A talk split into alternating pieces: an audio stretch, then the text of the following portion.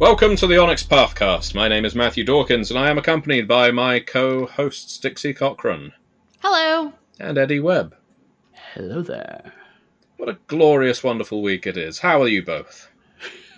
Doing okay. You know, same same as we've been doing for a while. Yeah. And Eddie? Do, doing the best we can. How about that? Exactly. Yeah, um, it, it's it's been um, interesting. Uh, I mentioned before I live in the Atlanta area, and so we're kind of in a awkward state of of phase one, part two of COVID lockdown. hmm Um, uh, but um, I did discover that my local library does have contactless transfer finally.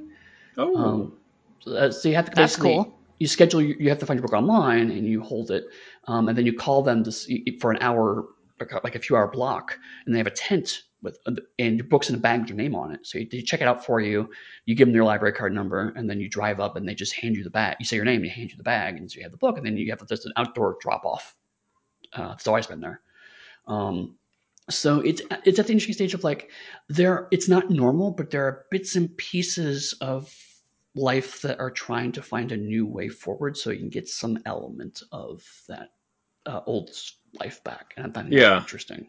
Well, that's certainly an improvement on just being shut indoors, uh, wondering when the uh, nuclear fallout's going to pass, I guess.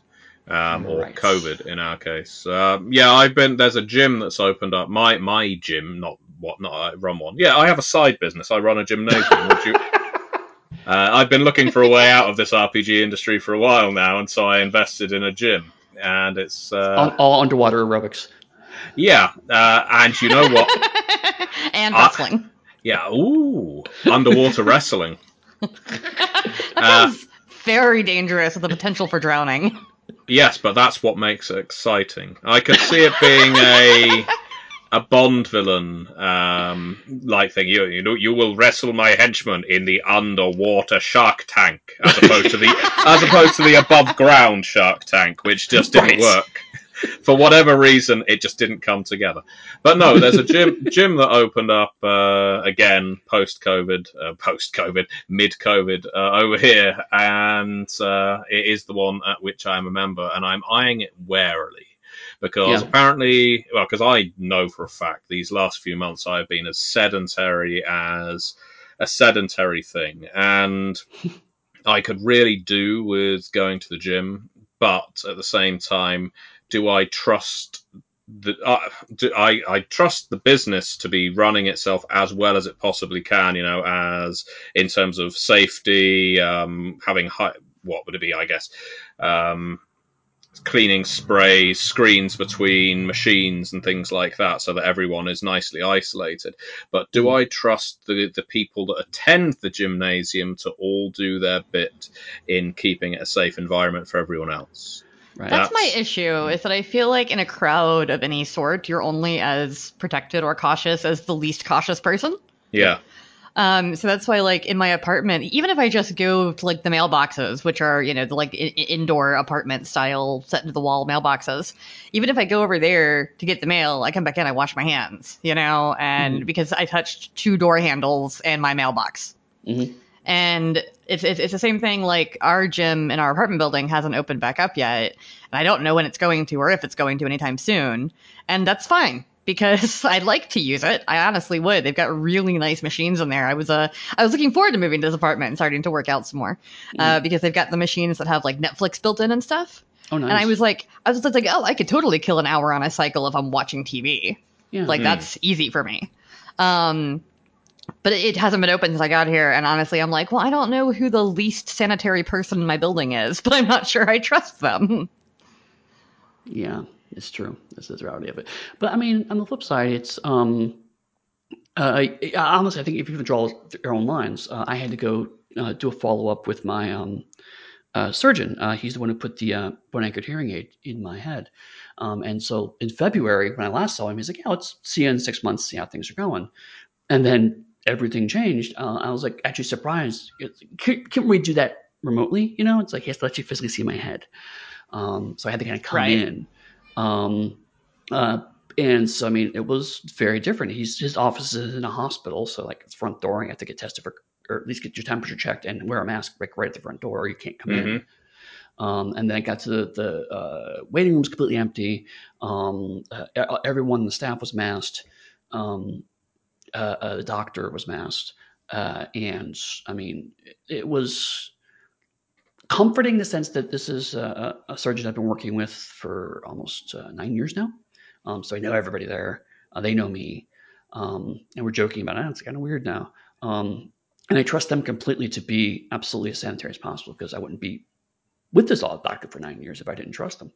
Um, but you're right. It's still the sense of I was constantly washing my hands. I was constantly sanitizing my hands. Um, I was making sure to touch as little as possible. They had a a tray of used pens. So if you use a pen, they put it in the used pen tray so you don't touch somebody else's pen. Like they're really careful about it. But I'm still like also just avoiding everybody else. Um, trying to make sure, especially elderly people, make sure I'm not inadvertently giving them something.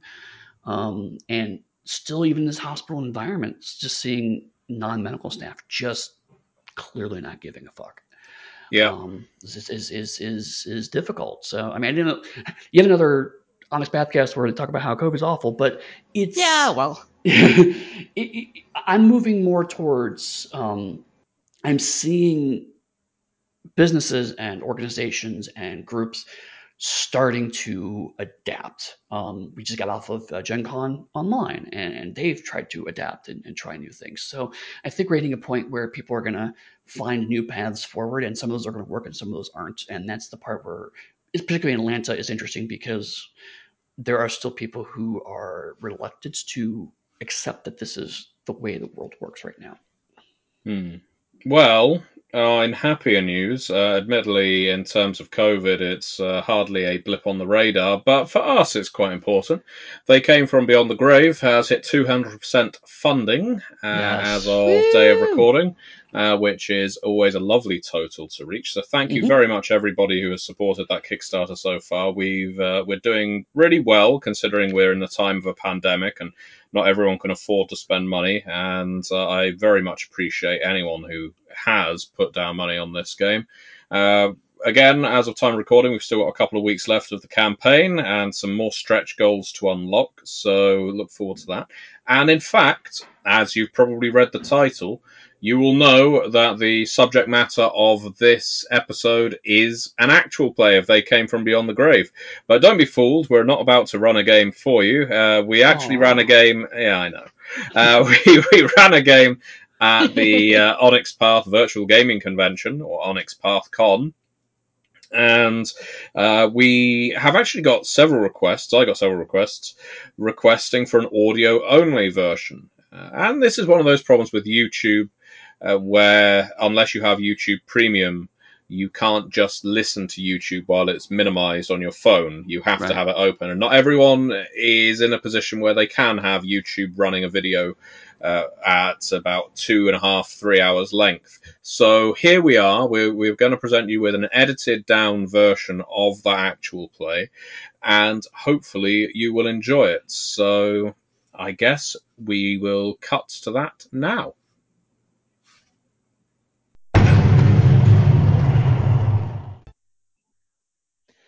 Greetings, all. Welcome back to the Onyx Path Twitch for Onyx Path's virtual gaming convention. Uh, it's certainly been a long weekend so far and a very successful one. I think we've all been enjoying ourselves uh, with a lot of very fun, sometimes silly, sometimes horrifying games. And this one is going to be a bit of both. Uh, first thing I'm going to do before I introduce my fantastic guests, my players, is I'm going to talk a little about the convention. Sorry if you've heard it before, but uh, there's some important stuff that I want to get out of the way to cover first of all. Firstly, this is our very first virtual gaming convention that we've run, and to date, so far, it has been going superbly. All credit goes to the fantastic folks at Gehenna Gaming, uh, one of whom is with us uh, for this game, Ian Muller. Uh, also, thanks Thank to uh, Travis Legg, who has been, who's I guess on our side of the of the divide, who has been uh, working hard behind the scenes on production as well as the Vorpal Tales team. We've also got charities, and I do want to point people towards the charities now because you'll be so fixated on this game that you may forget to donate. Captivated, you mean? Exactly. Uh, you may forget to donate while we are playing. Uh, Onyx Path Con is uh, supported or supporting two different charities: the Thurgood Marshall College Fund and the Bodhana Group. They are both fantastic charities. We are not charging people for participating in this convention. You don't need to pay to watch, you don't need to pay to play. Uh, but if you have it in you, if you have the spare dollars, even if it's only one, a donation to either of those charities would go a long way. Uh, you can find both of them on onyxpathcon.com. We've already raised a nice amount. I would love to see it go up even more by the end of day three, the day we're on right now. Uh, other things to cover, not much more, but two more. First is also on onyxpathcon.com. You've got access to a lot, and I mean a lot of RPG discounts right now. So if you are in the market to buy a role playing game based on what we've been doing, or just because you fancy buying something new, whether it's in PDF or hardback, or even dice, we actually have access to all these things on onyxpathcon.com, and there's money off on a whole slew of products. So please do check that out. Take advantage of it while you can, because once this convention is over, the sale will be over. Uh, and the final thing, we will be doing a giveaway as part of this stream. Uh, at some point, probably about a third of the way through, three quarters of the way through, we will do a bit of a raffle of people who are active in the chat uh, for this stream. And one of you will win a PDF copy of They Came from Beneath the Sea before it is released to the general public. It has already gone out to the backers of the Kickstarter. It hasn't yet go- gone up on sale on DriveThruRPG or in stores. It is being printed, so you can win a free copy of that PDF. So stay active in the chat, and you are in with a chance. So, with that said, I should introduce the players, and then I'll come back around so you can introduce your characters. Let's just give uh, some brief introductions: who you are, why you're here. Uh, you let's introduce the game first. What are we No, playing? no. What's it about? No, nothing. Okay, no, cool. no, All no, right, we'll do- let's we'll go for it. players People are first. here to see the stars. Oh, okay, Yeah. got it. I And mean, speak- you, you, Rich, definitely you. Well, speaking of the stars, Dixie, who are you? Why are you here? uh, as as a person and a player. Um, I'm Dixie Cochran. I work for Onyx Path. I, I edit. I am one of the in-house developers. I do some writing. I do all kinds of stuff. Um, and I am playing Rose Thorn, Monster Hunter. Mm, we'll get a little more on Rose Thorn in a minute. And we also have with us B. Dave Walters. Hello, Dave. How are you doing? And what what can He's you on tell the audience about yourself? He's already on fire. my unlimited power is what that is there um yes uh i uh b dave walters i say words about things uh i'm playing a game with matthew dawkins which uh you know hey dreams come true kids you know uh spent years reading this man's work i got to collaborate with him on on a project a little game called werewolf uh, uh fifth edition and now we're getting to roll some dice together so uh happy to be here Oh, no, uh, I'm glad to have you here. And uh, we also have with us Mr. Richard Thomas. Hello. That's enough out of you. Yes. And everyone knows who you are. Uh, anyone who isn't aware, who is tuning in from outside our little bubble.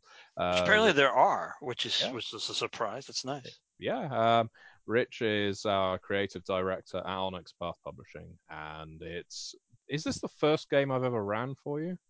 I believe it is. Yeah. Okay. No pressure then. Could could be fired. Come We tomorrow. have Let's- played games before, but uh, this is this is the first one I think you ran. Yeah. You know if uh, if it starts going wrong just like tug on your ear and i'll throw it like i'll b- make it all weird and everybody will be like oh my god that like dave guy was terrible Yeah. We'll And- blame you. that's it I'll, I'll be your stunt dawkins today it's fine This game doesn't go all weird at some point. I don't think we're playing it right. Exactly. and we also have, and I mentioned him earlier, but he goes. Uh, he's worth repeating. Ian Muller. I don't Hello, know about Ian. that. Um, I'm Ian E. Muller. I'm the VP of Strategy for Gehenna Gaming. Assisted in getting this convention up off the ground, and we're a group that specializes in playing horror games, and I am very, very, very much looking forward to this one. And this game is They Came from Beyond the Grave. So, a little bit of background. Yeah. Uh, that sounded more like drums than a thunderclap and lightning strike.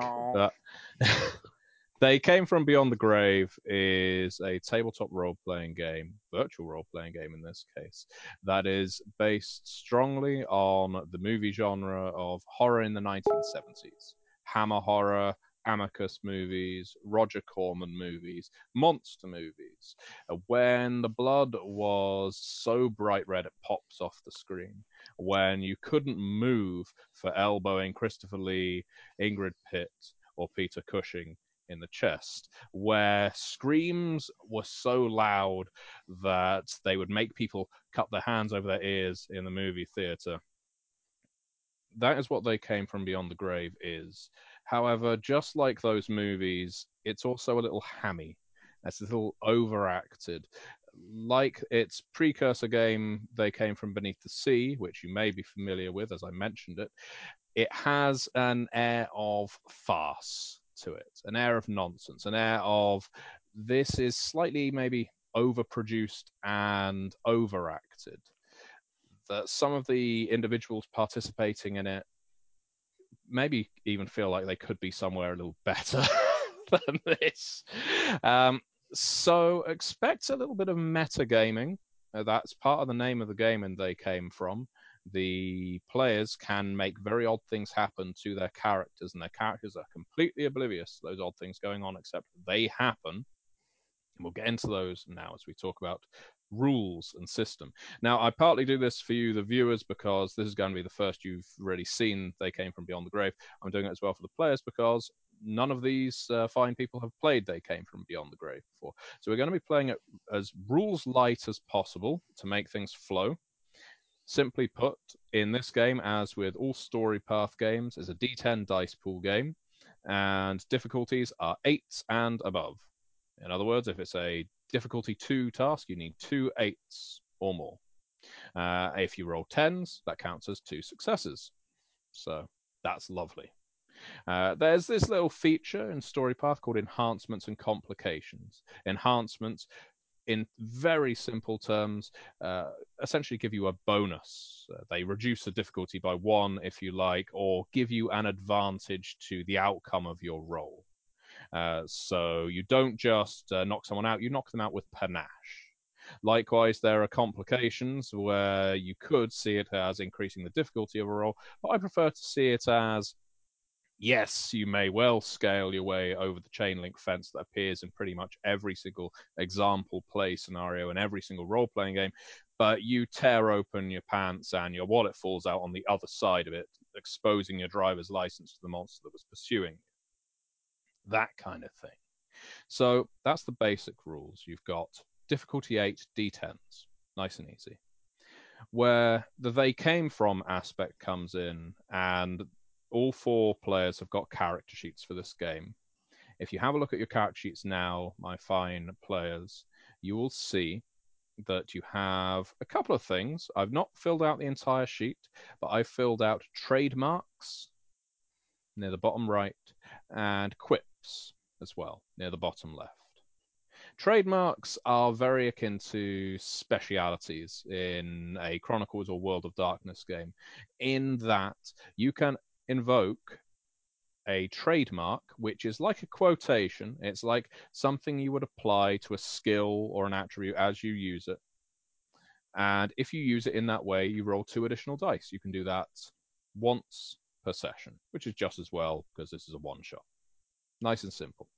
If you succeed and do that, it is classed as an award winning scene, which we will get into if that happens. Quips are where the game starts becoming particularly movie like. Because those of you watching who are familiar with the movies of the time and many others will be familiar with pithy one liners that make it into the trailer or the things that you remember when you're exiting the cinema. And the characters in this game have quips that I have dealt to them in the traditional game. They're on cards, and you can have them slam them down when you want to use them whilst uttering. Obviously, this is a virtual environment, so they have them on their character sheets instead. Um, some of these quips are going to be appropriate to a situation. Some of them are going to be completely inappropriate to the situation. But as long as the quip use is entertaining, and we decide that by the players taking a vote, and I decide on a tie. It was it entertaining? Laughter is also a good judge of that, you gain an additional die to your next roll. That's nice and simple. If that roll is a success, you keep that quip, and the next time you use it, you gain two dice to your next roll. And if that's successful, you keep your quip.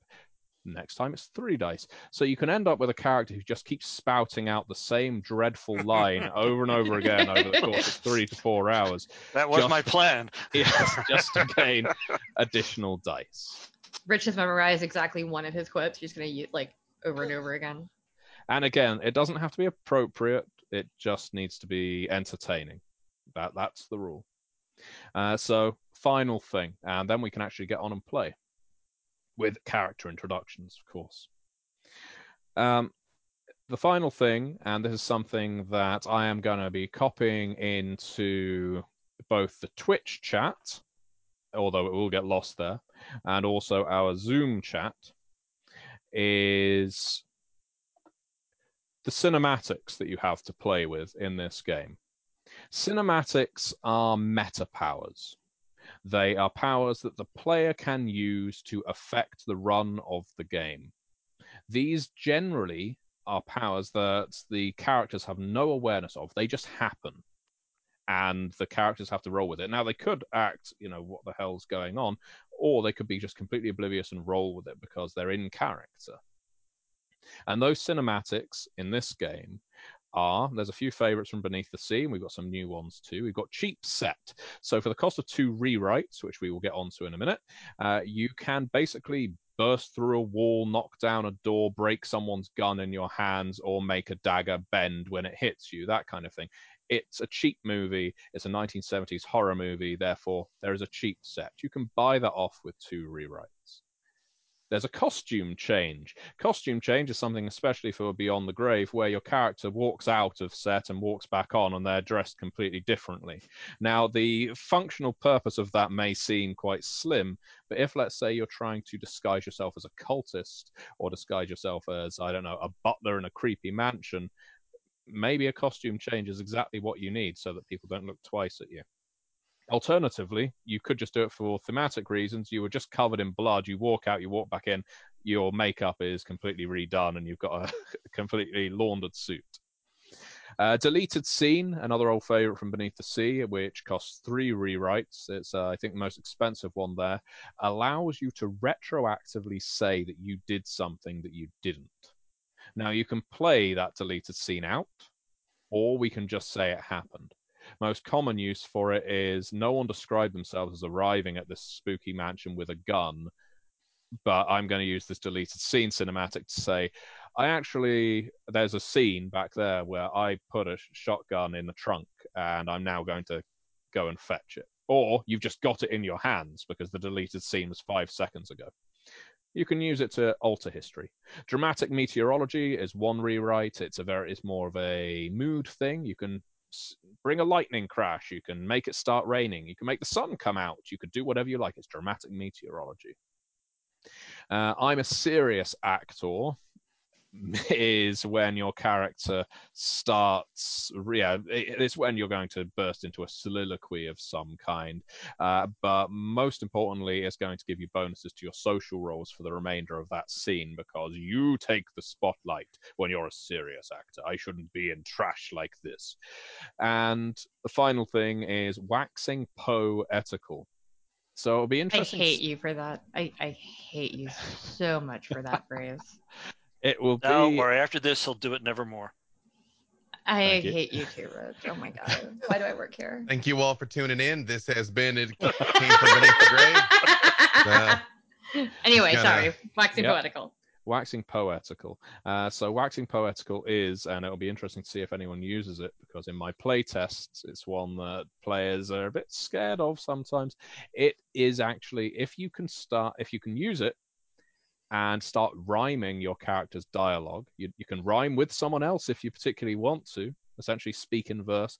Or you can do it yourself. You start getting amazing enhancements to what you're doing. It is indeed it's kind of like breaking into a musical, which I'm sure appeals to you, Dixie. In fact, there is an alternate use of the cinematic in the book that says you can make it try and match up to a tune of the 1970s if you want. If you knew how much time I spend bursting into random parody songs off the top of my head, like you would not be giving me this option.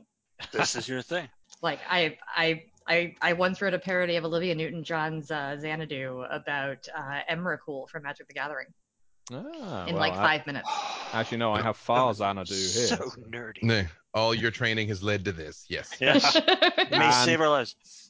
Okay, and final thing is uh, what are rewrites? Rewrites are essentially like luck points. Uh, they are a form of currency that you will gain by failing. Every single time your character fails a roll, whether that's by choice or just by bad dice rolls, you gain a rewrite to go into your writer's pool. And because I'm feeling generous at the very start of this session, as there are four players, you will start with four rewrites in your pool. You are already failures just by coming here. Uh, but Uh, yeah, For the uh, for the cheap set and, the, and all that sort of stuff. Um, is that something we use up, or is it a pool we can all do those things if we if we have the rewrites for them? well, there's uh, two different ways to play it, and I think the way we're going to do it is you can use it once, and then if you are able to burn through the rest of your cinematics, all of them will replenish. I personally can use it once. Uh, no, no, group the can use it group once. can use it. There we go. Okay. As a general rule, cinematics are you can confer with other people. Can I use cheap set right now? Or you can just snatch it. To be honest, uh, there's no, nothing anyone can do to stop you. so we couldn't it- get a duet going with waxing poetical. Oh, you could, and you'd both get the bonus, but you'd only have to spend one rewrite to do it. Gotcha. Okay. Okay, so thank you very much, uh, viewers, for sticking with us as we went through the rules and all the preamble. We will now begin. And in fact, what I would suggest is, as part of the introduction, I will cast to each player to introduce their characters.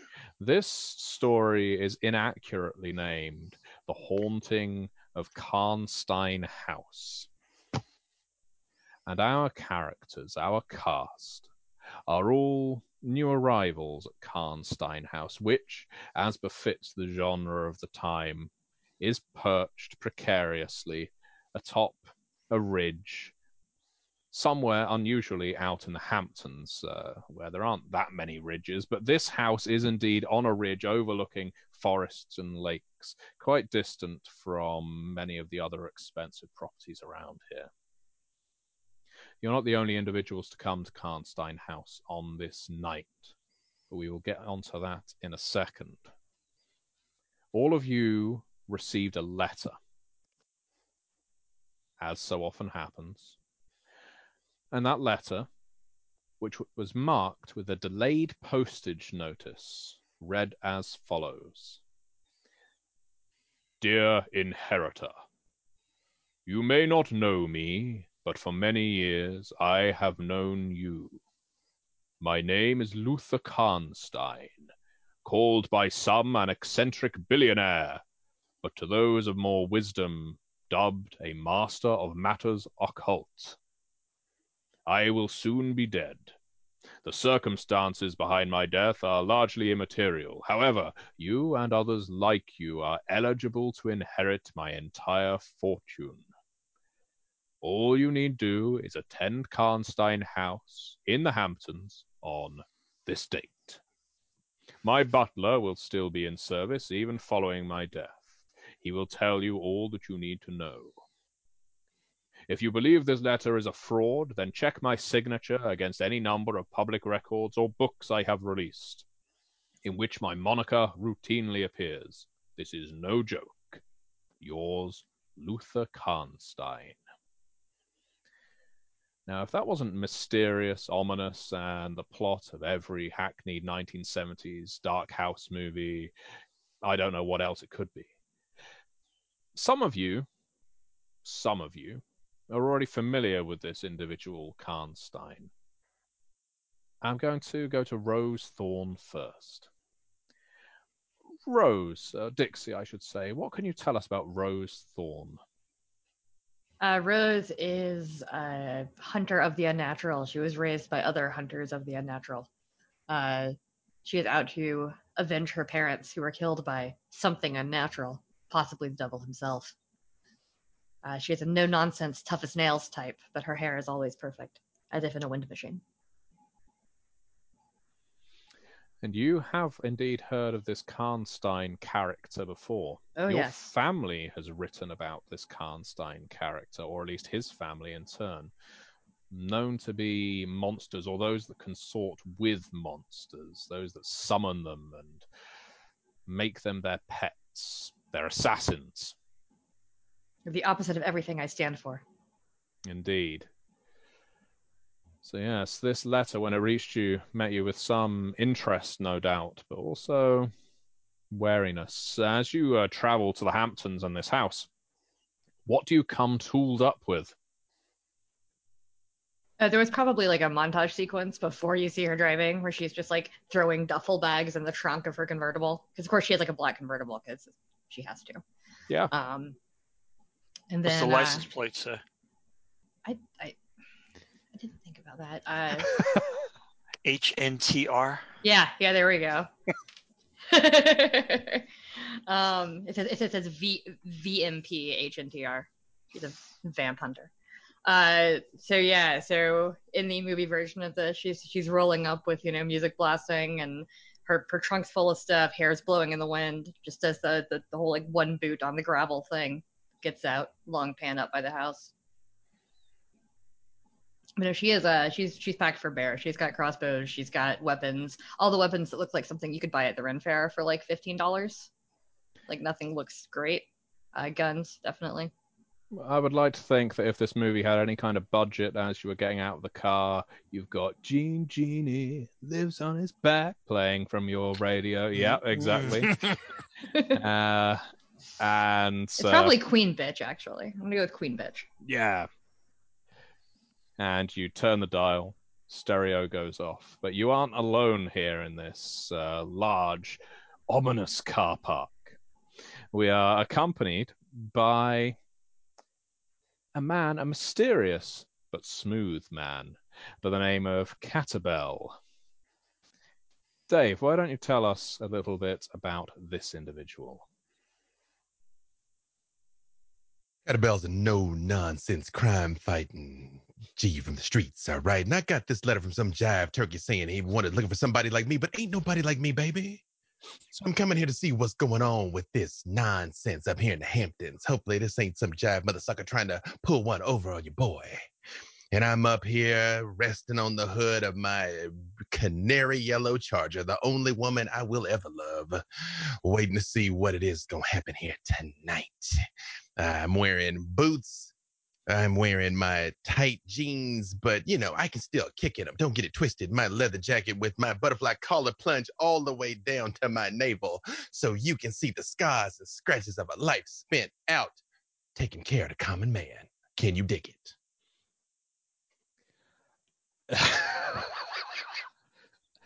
yes. I'm glad I didn't have to follow that. I'm so glad I went first. I, I want to answer, but I.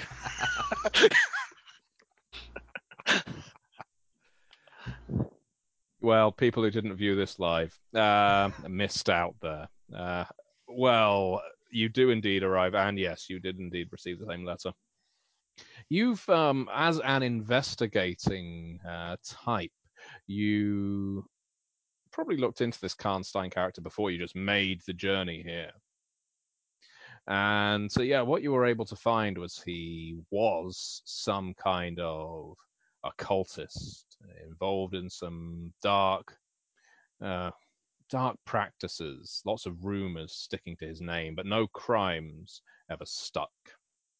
For a while he had some kind of following almost like a religious order but that was in the papers about 10 years ago and hasn't been mentioned since. You didn't find any trace of an obituary? Mm. That makes me deeply suspicious. So I come here and I come strapped with my uh, revolver, 45 caliber. It's only got five bullets because there wasn't enough room for six. You dig? And I also got my brass knuckles that I wear on my left hand just in case they get too close and I gotta, you know, check somebody. But ain't nobody about to become no human sacrifice up in here on my watch. You can't you dig that? All right. hearing Catabel basically talk to himself about how he is going to bring justice to this Karnstein house uh, comes Professor Quincy Wanamaker, whose car I imagine is much smaller than the others that have arrived. What car? Oh, you walked? I uh, I was left a little further down the road. I walked the rest of the way. and tell us a little about Quincy Wanamaker. Well, Quincy believes that uh, magic and superstition are nonsense and they're all part of science. Not that science eliminates magic and superstition, but that magic and mm-hmm. superstition are all part of science. In fact, I might say, I believe occult and science can be melded. I might say that. Uh, you might. I have a degree. so, what I would suggest, as you know, you will have quips on your character sheets. First time you're using a quip for the benefit of the audience and the other players, let everyone know. Now, I know when you're using quips, but do. Uh, Rich is just rattling through all of his. well, you know what? The just, I have a degree is the only one you have to. Yeah. That, I think that's not even a quip. um, so one thing Wanamaker knows about this Karnstein character is reputation is that he had quite the laboratory set up in his house, private. I'm very anxious to see that. Hmm. I have a uh, briefcase, not a briefcase, but a satchel, a long dark coat, hair going in all different directions, dark. He thinks they're cool glasses. Mm-hmm. And then we have, well, is he really a holy man or is he just a fraud? Father Anthony Tremaine shows up last in the drive. Ian, tell us about Father Tremaine. Ah, yes. Father Anthony Tremaine would be arriving in a, a modest car, wearing priest's vestments, a nice black suit, collar. But anyone who pays close enough attention will notice the suit's a little bit too nice. Wearing a jeweled ring, has product in his hair. Something something doesn't feel right about the attire. He doesn't wear it like a holy man. Uh, he would no music, just simply get out of the car and approach. Look up at the castle or manor. Yeah, more of a manor. I mean, uh, some people are probably wealthy enough to build a castle in the Hamptons, but uh, even Karnstein wasn't that ostentatious. It is, however, a very large manor and is on a cliffside, so or cliff's edge.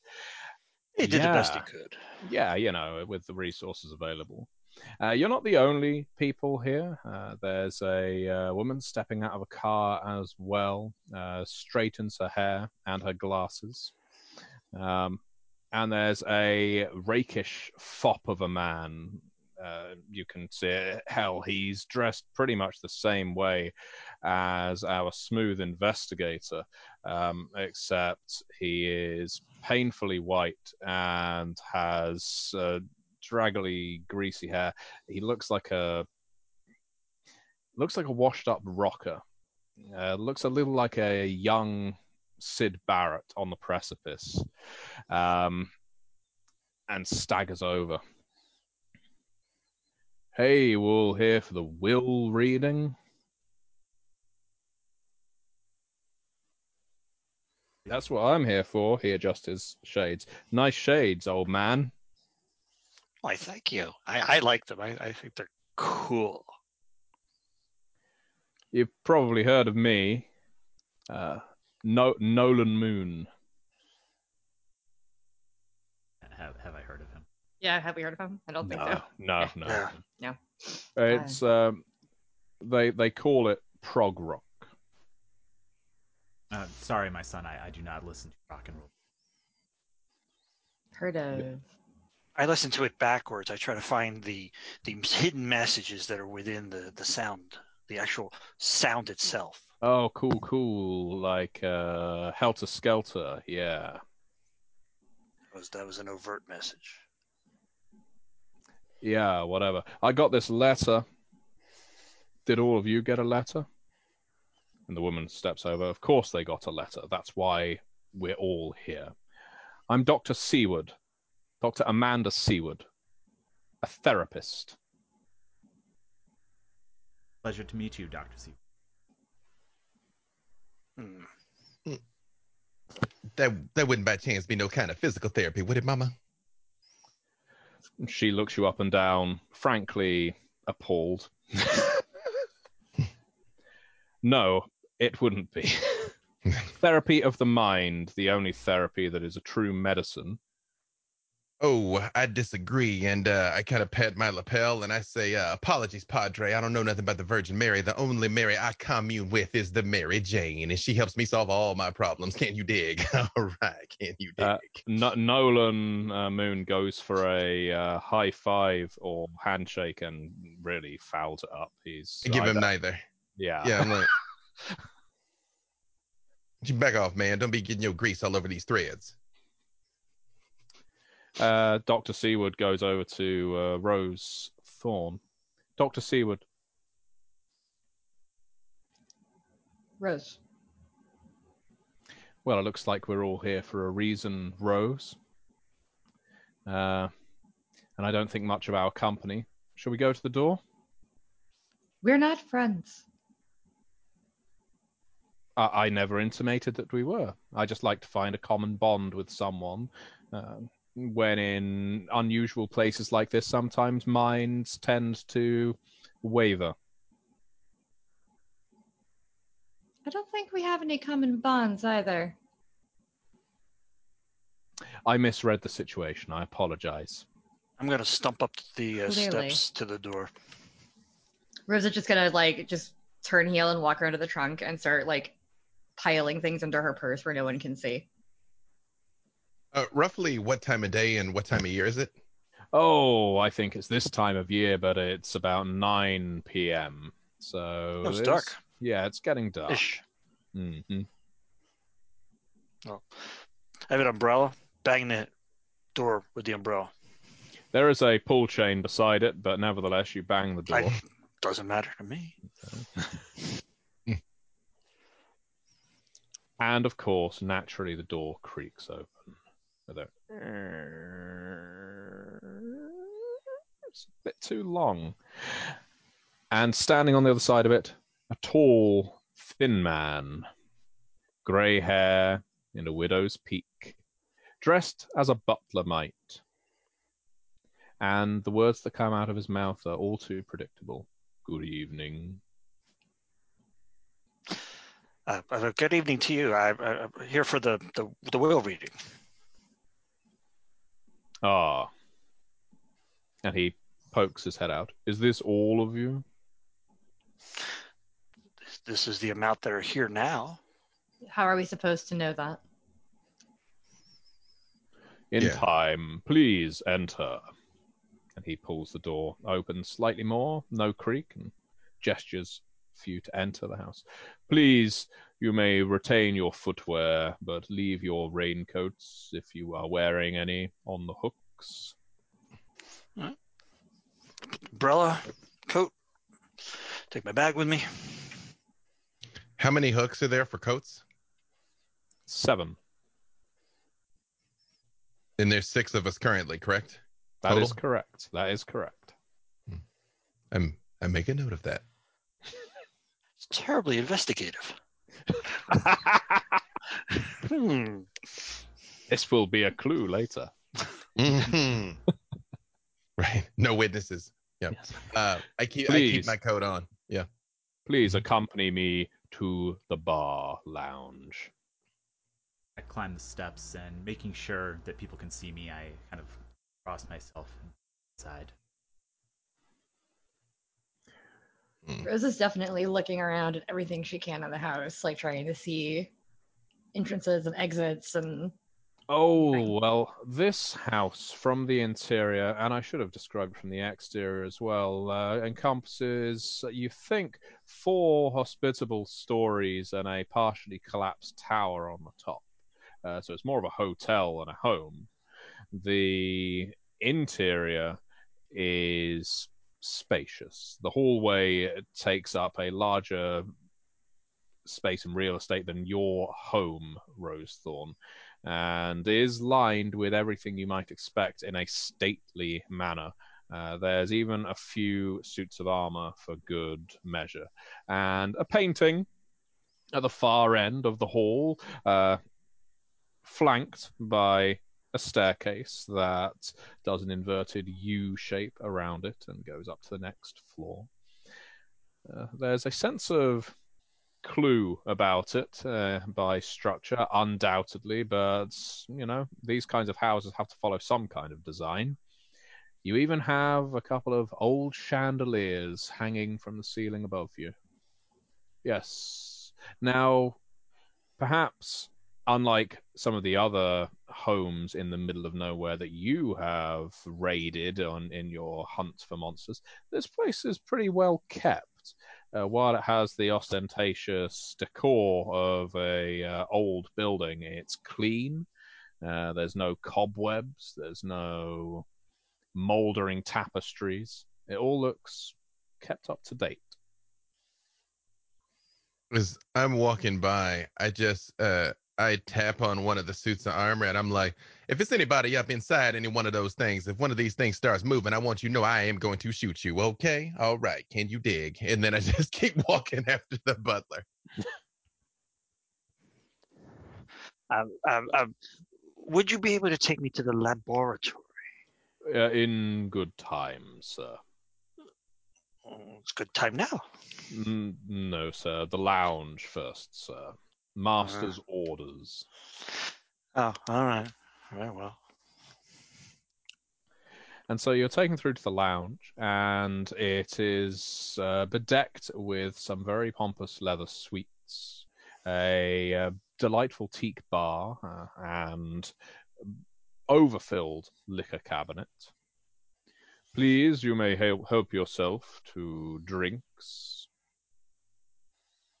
I will return momentarily.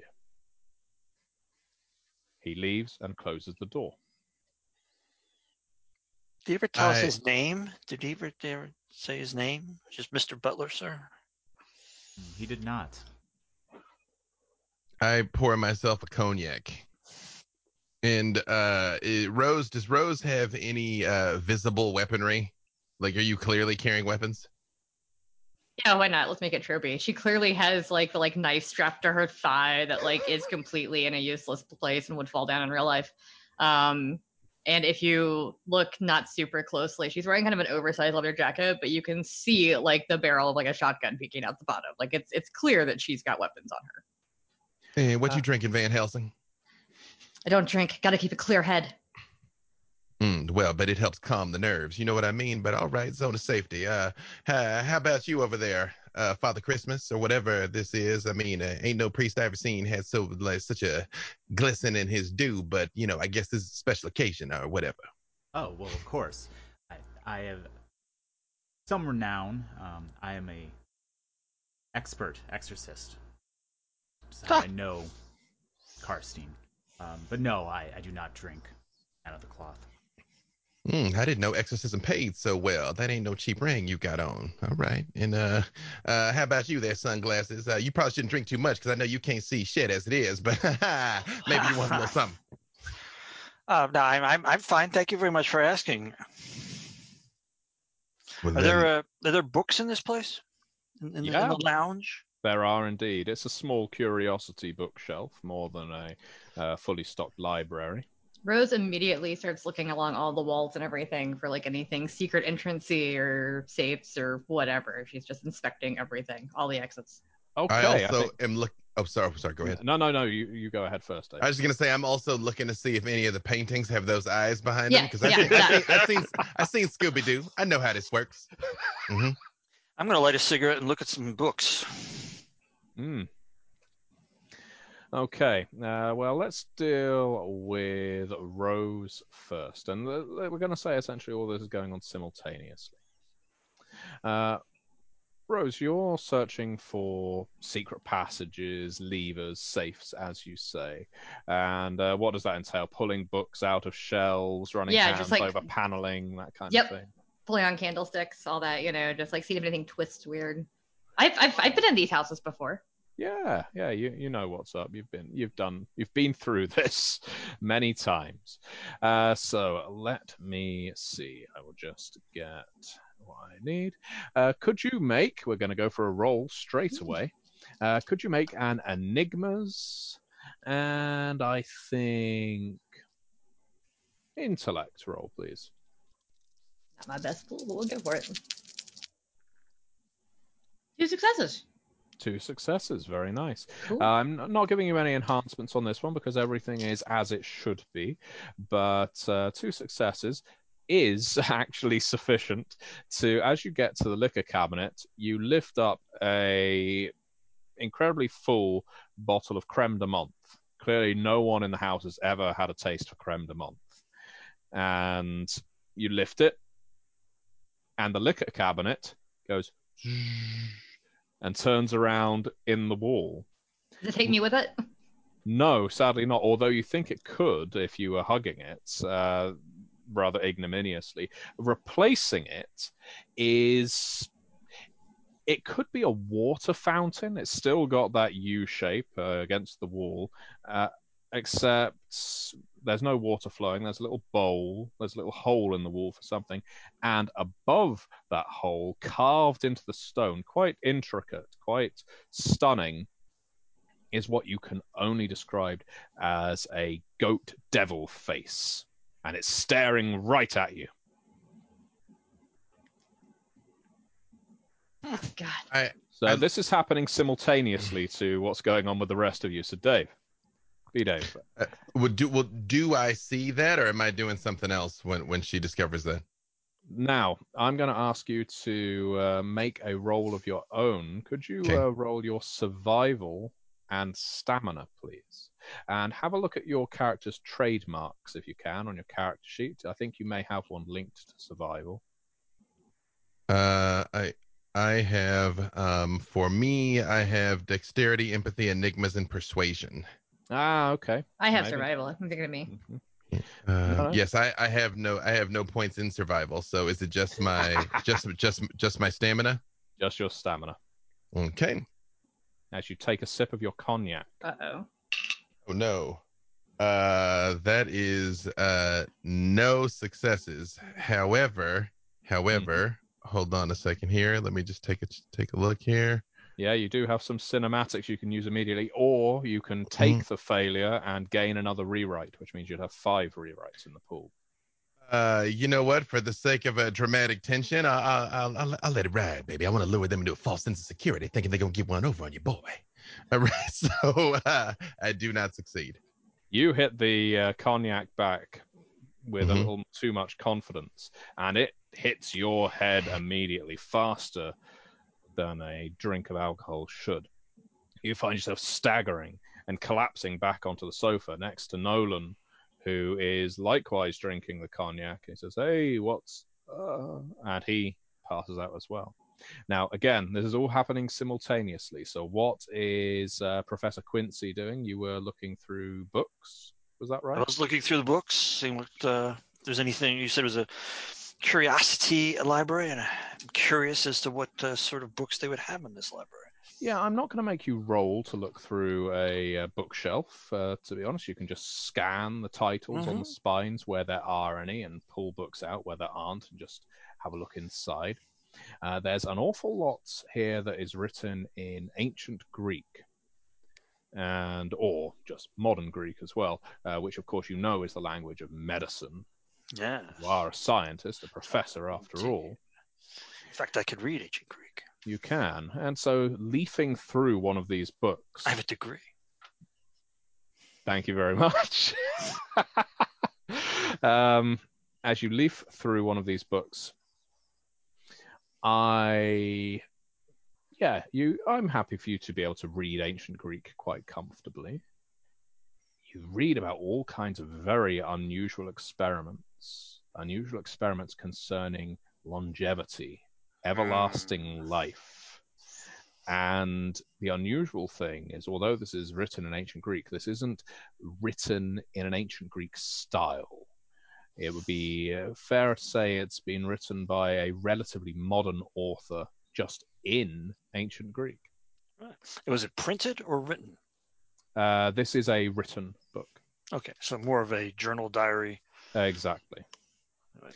And uh, Father Anthony Tremaine, what were you doing while all of this chaos was ensuing? I would have been observing uh, my companions here, probably witnessing some different things going on, but kind of just standing in the middle of the room innocuously. Yeah, I, in that case, I think An- Anthony Tremaine and uh, Dr. Seward were the first to see all of this suddenly happen uh, as the liquor cabinet shifts and uh, the until now utterly composed Catabel uh, collapses onto the sofa. He's, he's seeing stars. He's clearly dizzy. Something is greatly amiss.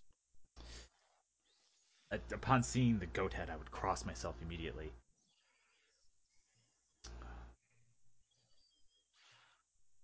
Are you going to aid anyone? approach? What sorcery is this?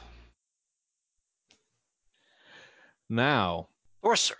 yes. Just another form of science. At which point the butler re-enters. And we fuck everything up in the first 20 seconds. it's like, what have you done? Huh?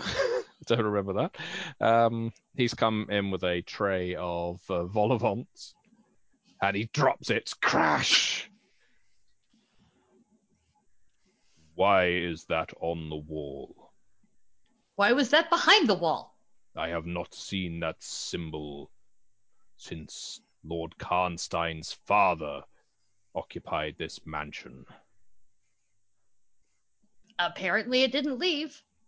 My, why is no one seeing to your companion? And he strides over to Catabel and is patting the back of his hand. He's obviously missed. He's completely ignoring Nolan.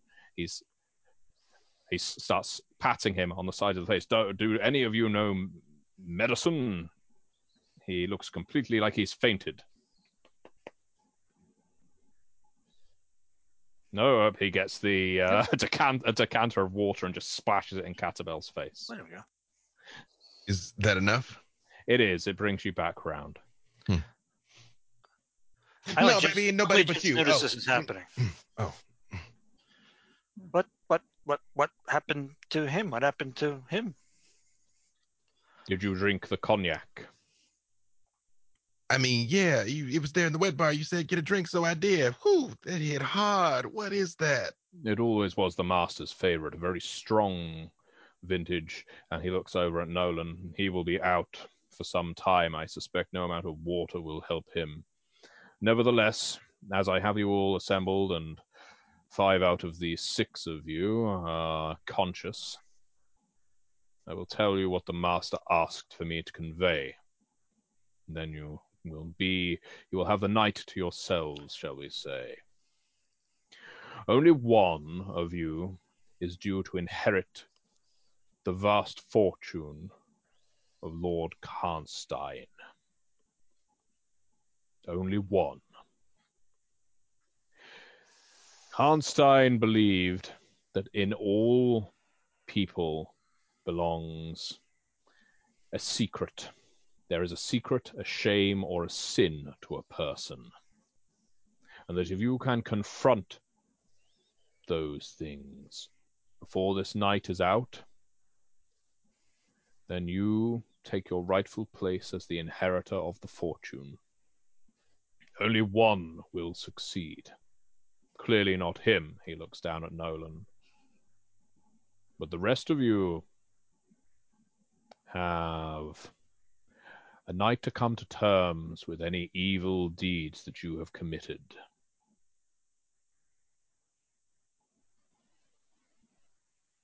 Take a long look at the others in the room. Yes, I think if this were a movie, uh, at this point the camera would cut to everyone's faces as they are looking at each other suspiciously and looking down at themselves. Sin? Me? Never. I don't. I don't commit sins. I stamp them out. Hey, ain't nobody know what I did up in Vegas a couple times, all right? There's that I- thing on the wall. Yes. The master called that Abaddon. Outside, a storm starts. You don't need the dramatic meteorology cinematic for that. That's right, Abaddon.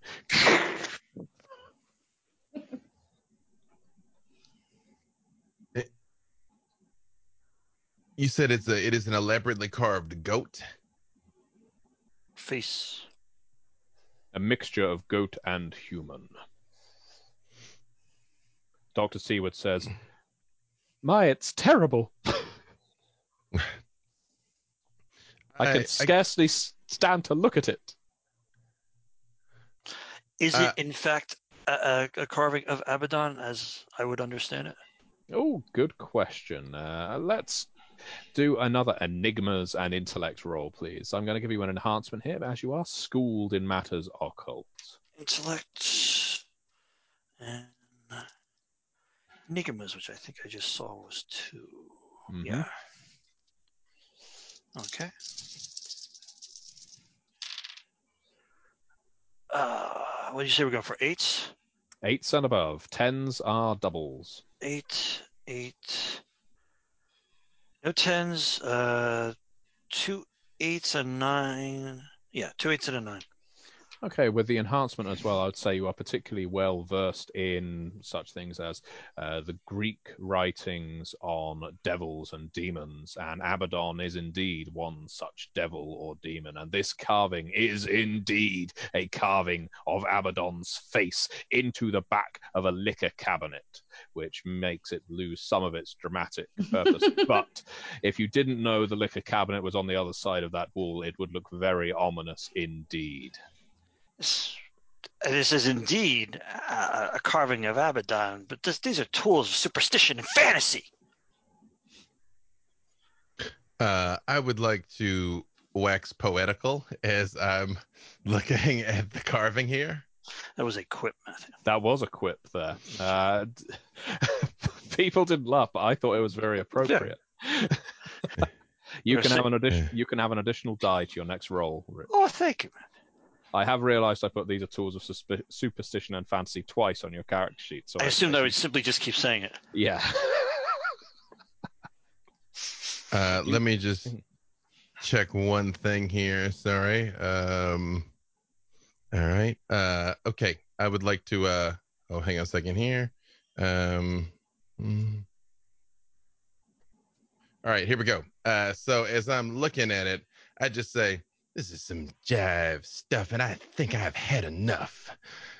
But I want to win this bread. I just hope we don't end up dead. I just want to leave this house just another move in a deadly game of cat and mouse, which also is a quip. So I put right in Yeah. here of my quip into it. I don't even know what that means, but I did it. So Um, so for the quip, you're going to get an additional die to the next uh, roll you make. So that's nice and simple. hey, Um, uh, for the fact that you were rhyming, I'm assuming you're purchasing the waxing poetical at the same time. yes. yes, Uh, yes. So you're back down to four rewrites. What waxing poetical actually allows you to do, if you can pull it off, and you just did, Mhm. is you can uh, add plus one enhancement to all future rolls for the remainder of this scene, uh, which Hey. is a pretty decent bonus. hey, and uh, that's why we're we're in here in this room. Okay. Um. I should tell you. Lord Karnstein's body has not been recovered, but he seemed assured of his death before it happened. He drove off into the night, drunk, probably on that cognac. And while his very expensive Lamborghini and he went down the crevasse to the east of this building. He is so tightly wedged in the rocks down below, no one has been able to recover man nor machine. Yikes. So, for the purposes of the will, he is dead, but legally speaking, not yet. Butler is first in. Yeah. I don't think Uh, that's how the law actually works. Uh, to, to be quite clear, my pay stopped the moment Lord Karnstein stopped paying me. Therefore, I'm trying to hurry this along by getting you here, getting the inheritance done so I can leave. Um, I would like to use my persuasion against the butler. I'm not sure what what what I need to roll, but basically, I want to look at him and I just say, uh, uh, what's well, what's your name here, Jeeves? Jeeves. It, I have an insight into human nature, Jeeves. Let me ask you one question. You've been the only one that's been up in here this whole time. You said you knew you knew the the man of the house, you knew the grandfather of the house. If there was some weird tomfoolery taking place around here, where would you start looking first, Jeeves? Well, there are many rooms in this house, Mr. Catabel. Yeah, the one and only. Probably the laboratory. That's where I think uh, it it would make the most sense to look. Indeed, Professor Wanamaker is correct. The laboratory downstairs is rife with experiments half finished with the Lord's death. That's the best kind. However, we also have a voluminous library, a study that the master of the house kept locked even from myself. I have not entered it since his departure.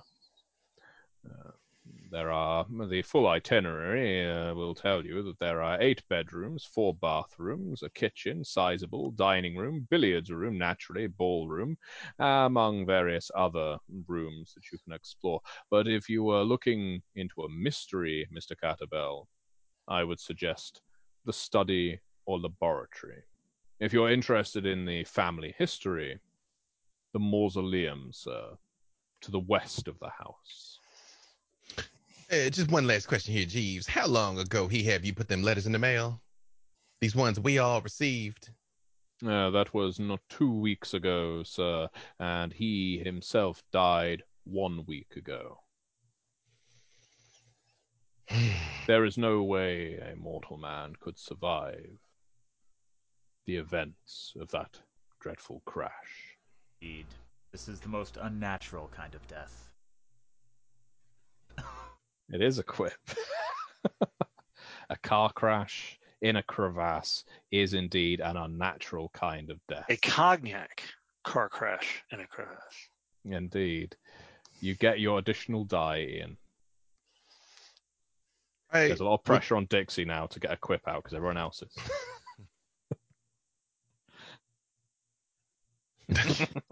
If you don't Haven't been appropriate yet. If you Yeah. don't mind, Jeeves, I would like to see the study. Is there any liquid caking the uh, pipe that was coming out of the uh, underneath the goat face? Yeah, I was gonna say, does that work? Can I make it work? I'm still standing by it.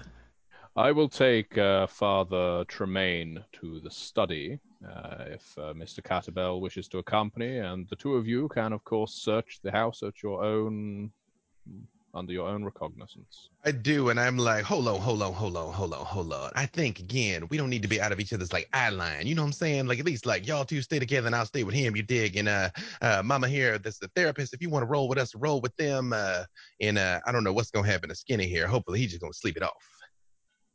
Well, I think I will stay with uh, Mr. Nolan Moon just in case he wakes up and wants to know where everyone is, but we'll, we'll be in here. All right. Well, you just give like a little yell if like something goes wrong up in here. You know what I'm saying? Because apparently you got like reversing walls and like poison cognac and all that kind of other stuff up in here. Just like keep your eyes open, okay? Yeah, yes, yes, of course, of course, Mr. Catabel. No, no, Mister. Just Catabel. Mr. Catabel will be fine, thank you. Okay, uh, so we're going to deal with the uh, individuals investigating the pipe in the lounge for now. So that would be the professor and our hunter. Mr. Plum and Yes. Miss Scarlet. Um, so yes, uh, there is a small copper pipe emerging from the wall that, uh, again, reminiscent of a water fountain, and you're looking for caked liquid around it. Just want to see if it's active or if there's a way to make it flip back around. hmm And if Uh, it was water, or was it something far more deadly? Uh, well, you don't know if it was deadly, but judging from the color stains in the little well of the sink beneath it, um, my, that could have been blood. Oh, let's see. Yes, definitely blood. now definitely, you've it's de- it, definitely blood. no roll required there.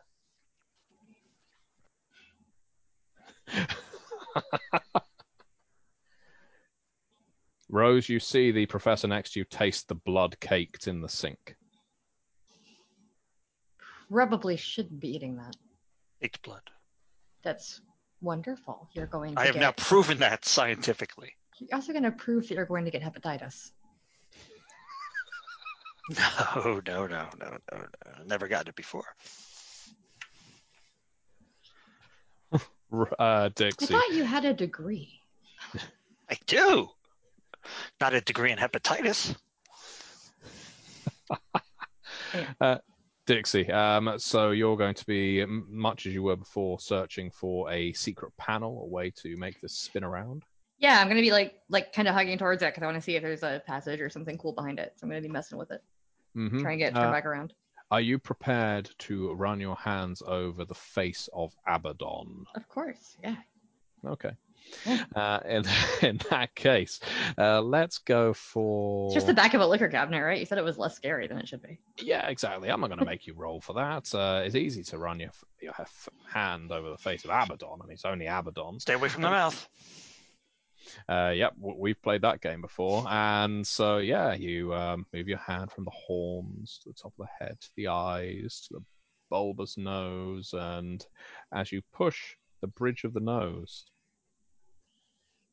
it starts rumbling and moving back slightly more slowly than it came around. You could duck through before it has gone the full way. I'm doing it. Okay. Uh, Professor Wanamaker, you see Rose Thorn skip through this uh, liquor, liquor cabinet opening uh, before your very eyes. Are you going to follow? Uh, there, is there room slash time to do so, or should I Uh, let it close and open there- it again? There is room slash time if you do it now, but you Jump. have to do it now. I'll jump with my little jumpiness. Okay. As you jump through, a load of bottles clatter and crash off. Um, you have less elegance and speed than Rose Thorn Professor Monster Hunter, as maybe your lab coat gets caught in the gears. Either way, Here we go, lab coat. it A crunches. tweed jacket. Sorry, it is the 70s. Yes, you've got a tweed jacket with lovely elbow pads. Mustard colored tweed jacket. Yeah. And the two of you find yourself in a very dark room. Now, we will cut back to you in a second. Meanwhile, Father Tremaine and Catabel are making their way across the ground floor toward where the study happens to be, or at least where Jeeves tells you the study is. And he doesn't say anything else to you. But could you make a, let's see, Father uh, Tremaine, could you make an empathy and cunning roll, please? Absolutely.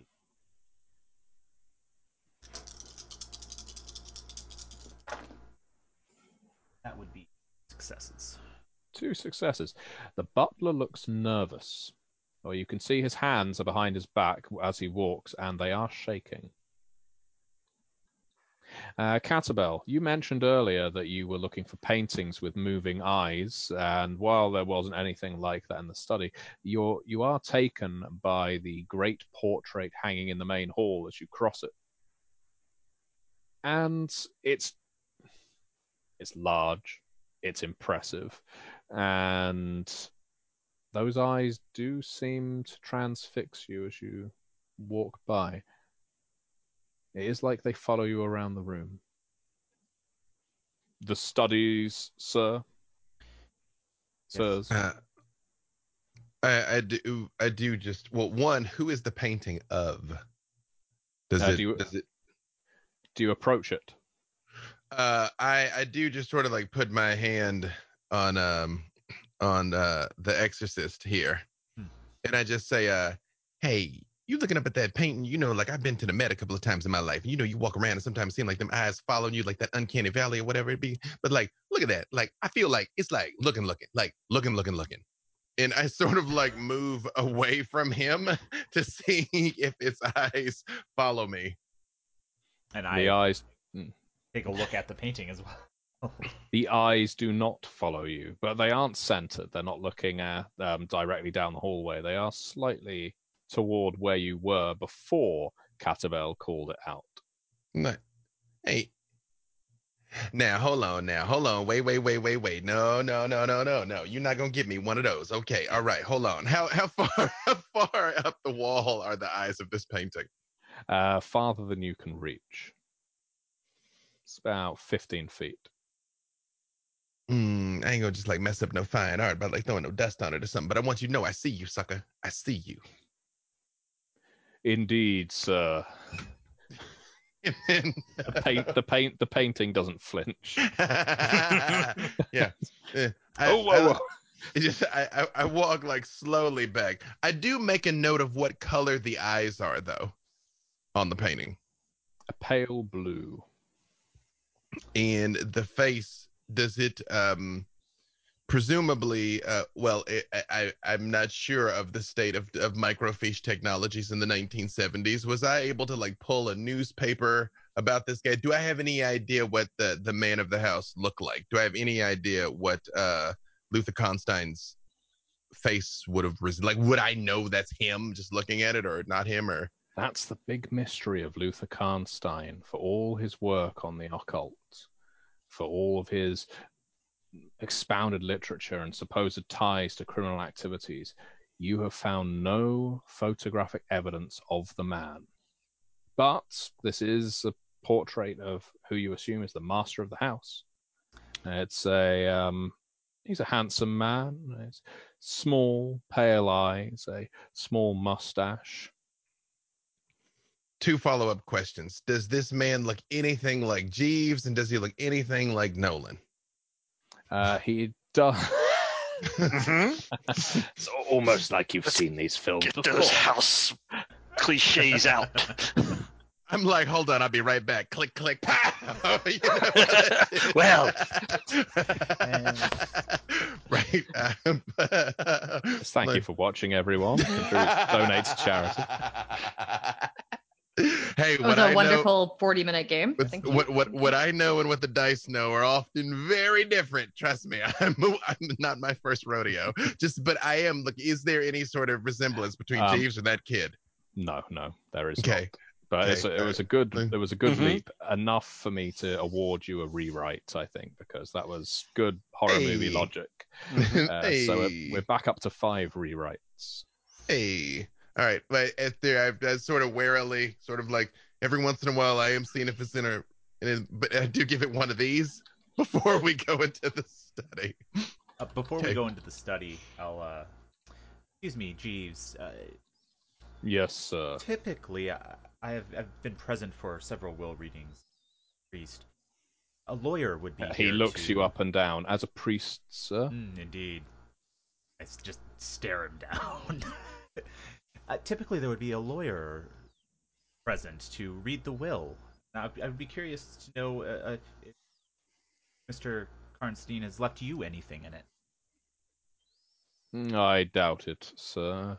The solicitor is due to arrive tomorrow morning once there is only one of you remaining, Ah, understood. he said ominously. no, he, like, Car- Yeah. Catabel is like, I mean, like, what you mean? Like, we gonna just gonna go home or whatever, right? Like, I mean, like, one, one person left, right? ominously yet casually. yes, very much so. After I'm done murdering all but one of you. And that's the moment that Catabel slips the brass knuckles over his left hand. Presume they're on my left hand for the remainder of the evening. I'm like, yeah, okay, okay, all right, all right, all right, all right. uh, yeah, and then proceed to when when my associate is done, uh, Father Tremaine here, just into the study. Uh, the study is a well appointed room with statues in all five corners. Uh, there is a beautiful mahogany desk with written work still on it, unfinished. And as uh, Jeeves pointed out, he had to unlock it to enter. And he did say earlier he has not been in here since the master of the house departed. There's a fireplace at the far end. There's some paintings around the room as well, and a few books here and there, but this looks more like a place for contemplation. You can see from markings on the walls that there have been objects hung in here, uh, just judging from the positioning of nails and screws that maybe even a cross once upon a time, but it's not here anymore. There's a smell of dry old soot in this room. The rug on the floor is naturally circular. I, without saying a word, just go straight to the fireplace. And I want to put my hand inside and feel if there's like a lip or a rim inside of it, if there's anything like any in just inside the fireplace where I can reach. As in, you- so you're going to be reaching under and sort of up the chimney, as it were. Yeah. hmm See if kind of like there's a lip, if there's anything. I'm like, you know, I done busted up my fair share of crack houses, and oftentimes they hide like keys and some of the things up in there. I'm just seeing if this is a, if I, and human human behavior is quite predictable. You can you dig? Yeah, you're a bit conscious that your uh, voluminous cuffs are going to get a bit dirty, but uh, it's uh, part of the risk. And so you um, you tap, tap, tap, and oh, your hand comes into contact with something. no, your hand comes into contact with something soft, and you think that's hair, stiff hair.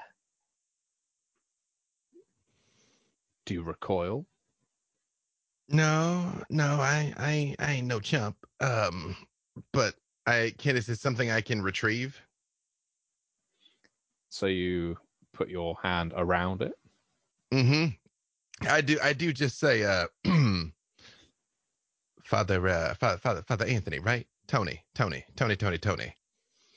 Is is something uh hairy in here? I'm just uh I'm just I'm praying a little baby Jesus. It's just like dead rat or something. You know what I'm saying? But if you're gonna send one of like one of them Hail Marys, like this might be the time for it. And then I do try and grab whatever it is. I, Yeah. I, I will cross myself and I'll say, uh, you know, a hail mary. for it. Okay, well, before we find out what that is, we're going to go to the other two. And Ian, there is a message in the chat awaiting you. Sign. Okay, uh, so over in the dark room, and indeed, Is this pitch black?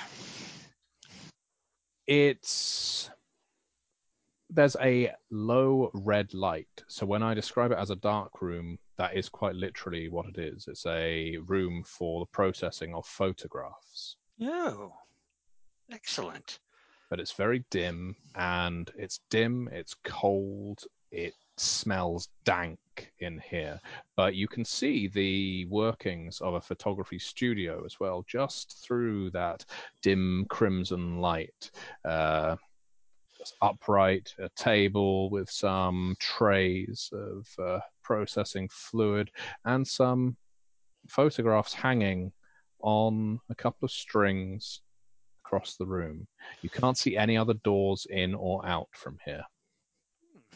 I want to go over to the photography processing stuff and see um, if I can make out what's in any of the pictures or if there's anything still like developing in the chemicals right now. There are indeed some photographs in the processing chemicals, but it looks like they've been here for quite a while and have just completely uh, melted, pretty much, come apart. The ones that are hanging are processed. They've come through, but in this light, you can't see them very well at all. Reach into my satchel and pull out a flashlight. I was gonna say n- now that I'm sure that we're not gonna fuck up any that are in the process, go for it. As used to click things on. 70s there. Uh, flashlight's built. As you turn the flashlight on, you're able to see that not only is this red light coming from these three bulbs in the ceiling. But the walls themselves are lacquered with a scarlet paint. It's really quite a bright hue when you shine the light on it. And casting it around a little, even the processing fluid has a thick red appearance. The photographs that are hanging from the string, they're of all of you in situations that you may have found yourselves a few weeks or months ago. You can recognize them, the two of you, where you might have been.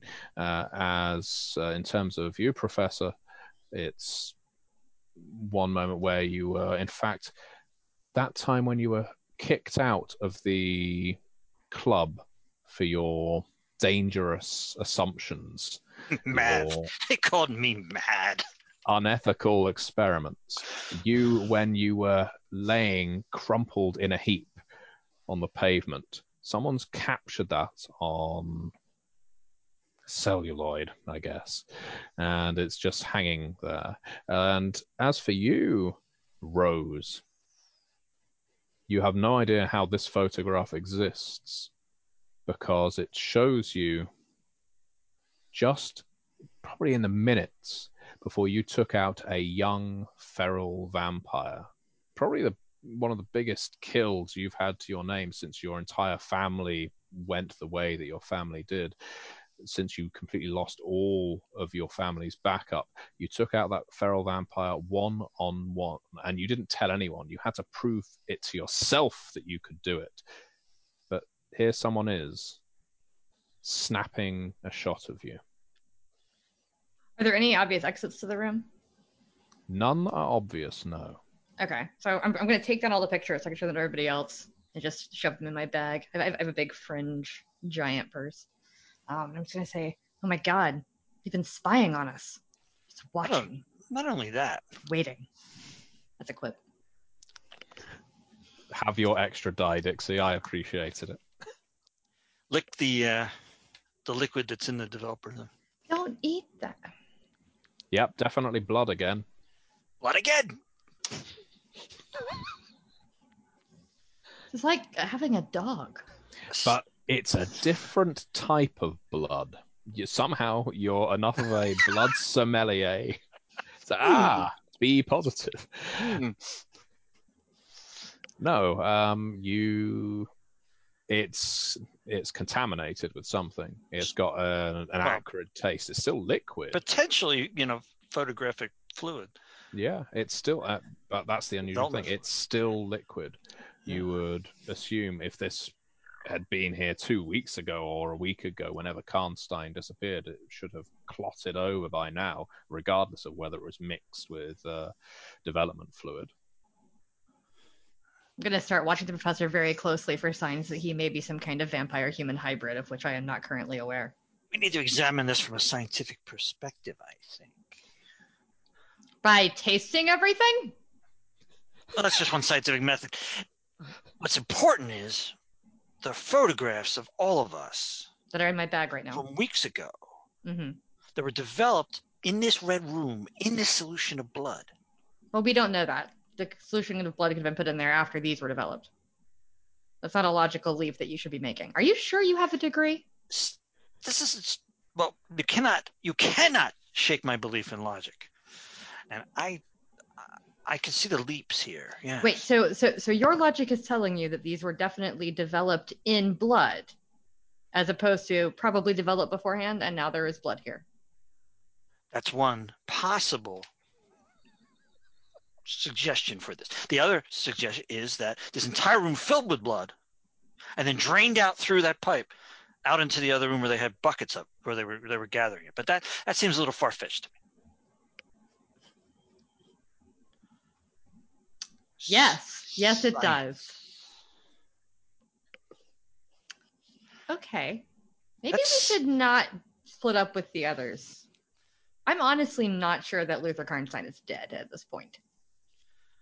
No, that was a pretty uh, uh, uh, specious sort of uh, death moment there no body found, can't get down to the body. Ah, easy enough to push a car over a cliff.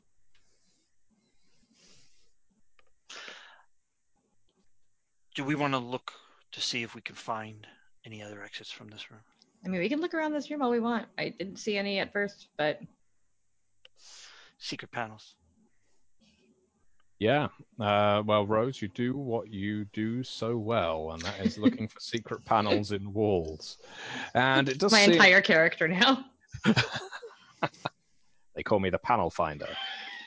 Da, Like, da, su- surprise, secret werewolf. Ka-chow. Yep. mhm.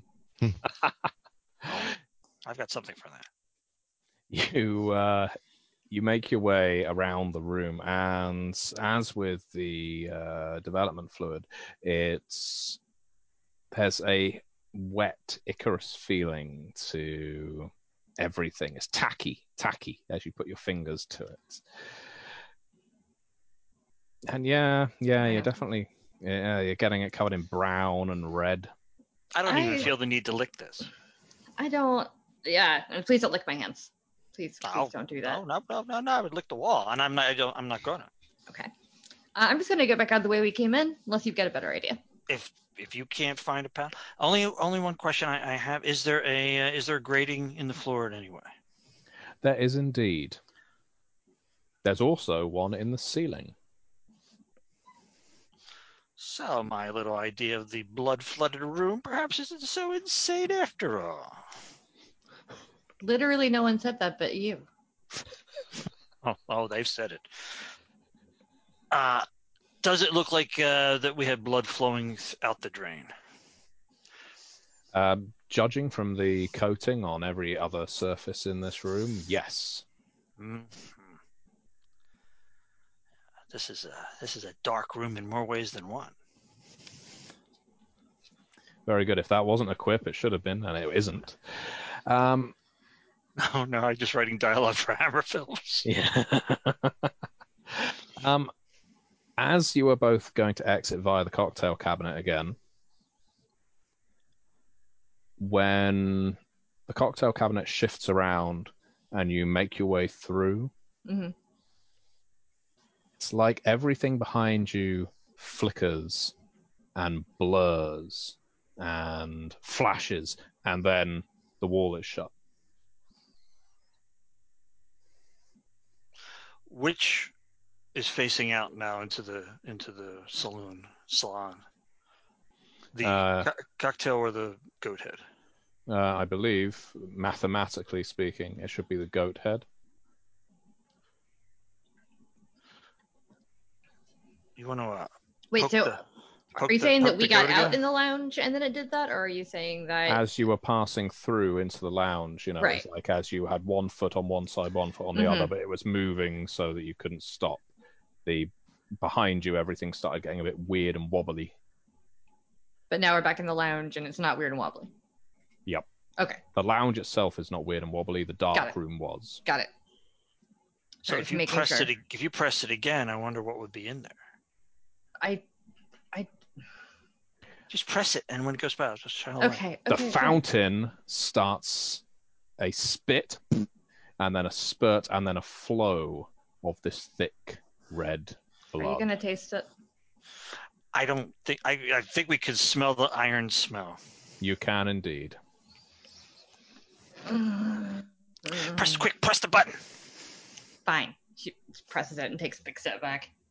Uh, you probably should have taken a larger step back. I'm going to point out a few things to you at this point. Yeah. what I thought. As um, as a lot happens at once, you realise the both of you that having re-entered the lounge, that neither Doctor um, Seaward nor Mister Moon are here anymore. Bum, bum, I- bum, bum. I know. I, I thank you for the shocked face, David. It's so authentic. I am shocked. Shocked. Not that shocked. But before, but before you can comprehend that fully, as the cocktail cabinet tilts and twists, out comes a gush, a torrent of this thick, thick blood. Bloody blood pouring from the dark room. Run! Not quite as dramatic as The Shining, mind you. It's more like an ooze that um, seeps towards you at speed and connects at waist height and flows into the lounge. It's it's horrifying. It's sickening. It's blood, and it's coating you from foot to navel. Uh, meanwhile, in the study. um, now, before we do that, let's take a bio break now, as we've just reached the halfway mark, so we can Ah. have a quick uh, five, uh, ten minute break uh, while people recharge their glasses. And come back to my hand being cut off and my blood being pumped out into the fountain over in the other room. I'm like, It's all one system. You knew, I've Who completed knew? the circuit curses. Yeah, and who and who would Wait, have, that's the smoothest blood I've ever seen. yeah, and who would have expected that your character would have had ten times the amount of blood in his body than any human should, but, en- but enough to fill a room. Magical. Magic.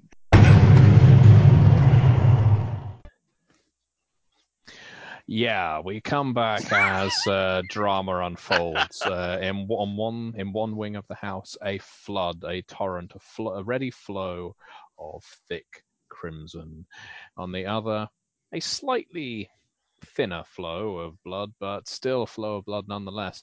As we can recap that Catabel was bravely or foolishly reaching up into a chimney uh, where he could not see and put his hand in contact with something without trying to sound too smutty, stiff and hairy. And, and whatever it was, Big and bouncy. eh, so whatever it was, it bit him. Oh no! Yes, it bit him on the hand between the thumb and the forefinger. Mm. Yeah, the teeth digging in on both sides. Do you wrench your hand back into the uh, into the study? Uh, yeah, because that was the only thing I felt up there, right? Yeah, And I'm just like, oh, get, ah. it's still on you. It's a Ooh. bizarre, head and yet scaled, lizard-like creature with bat-like wings, small and yet strong and tough, and digging needle-like teeth into your hand as you wave it. You might recall I said I have my brass knuckles on, so I put my hand on the floor and proceed to just like smash this thing. I did say my brass knuckles were on my left hand. He's just a So- dragon puppy. Yeah. Nope. I worked this thing Good God, man! What is with that? a, with a, amidst amidst a, a prolific stream of obscenities. Yes. Uh, yes, you pound this gremlin into mulch. I'm not going to make you roll for that. Uh, needless to say, it bites into you and um, manages to tear through a good thick gobbet of flesh before you manage to pound it into mulch.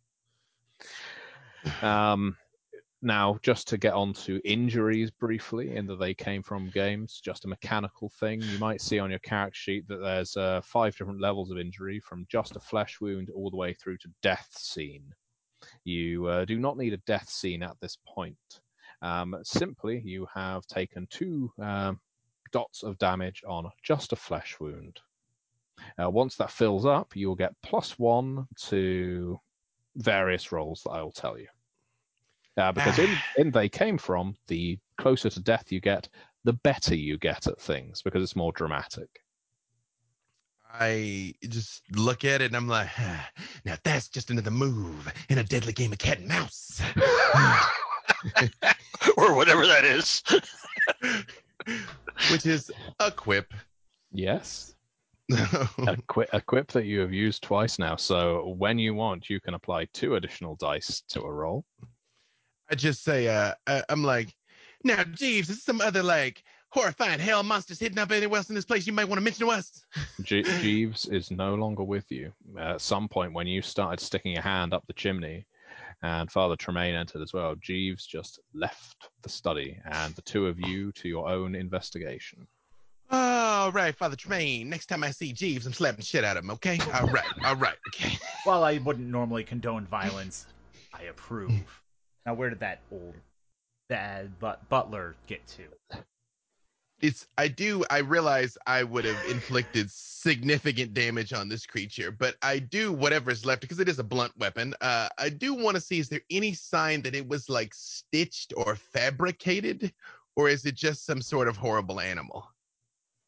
Uh, it is just some kind of horrible animal, um, the likes of which you've never seen. A cross between a bat and a lizard is the best way to put it. Can I um Uh, oh, go ahead. Sorry. can I take a closer look at it? Maybe inspect it. By all means, you can indeed. Uh, so, Mr. Mystic, let's go for enigmas and intellect, please. This may be the first StoryPath game where enigmas has been rolled three times in two hours. there, there isn't always about athletics No. and, and integrity. I actually am pretty good at enigmas and intelligence too, so I don't know if there's a help action if I can look as well, because I mean I I am pretty good at that. Yes, definitely. You can um, you can make a roll as well. You can basically assist. Okay. I Okay. forgot to roll my extra for my quip earlier. I have three. Yeah, I'm rolling my. Yeah. Oh, okay. I got- yeah. You I uh, those dice now, or you can save them to later. Up to you. one success. One success. Okay, one success for Catabel. Three successes for Tremaine. Hmm. Hmm.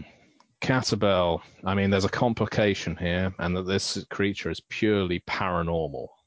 Uh, you've never seen anything like it before. You wouldn't have the slightest idea of what it is, and so with a single measly success, you you go back to this is some crossbreed between a lizard and a bat.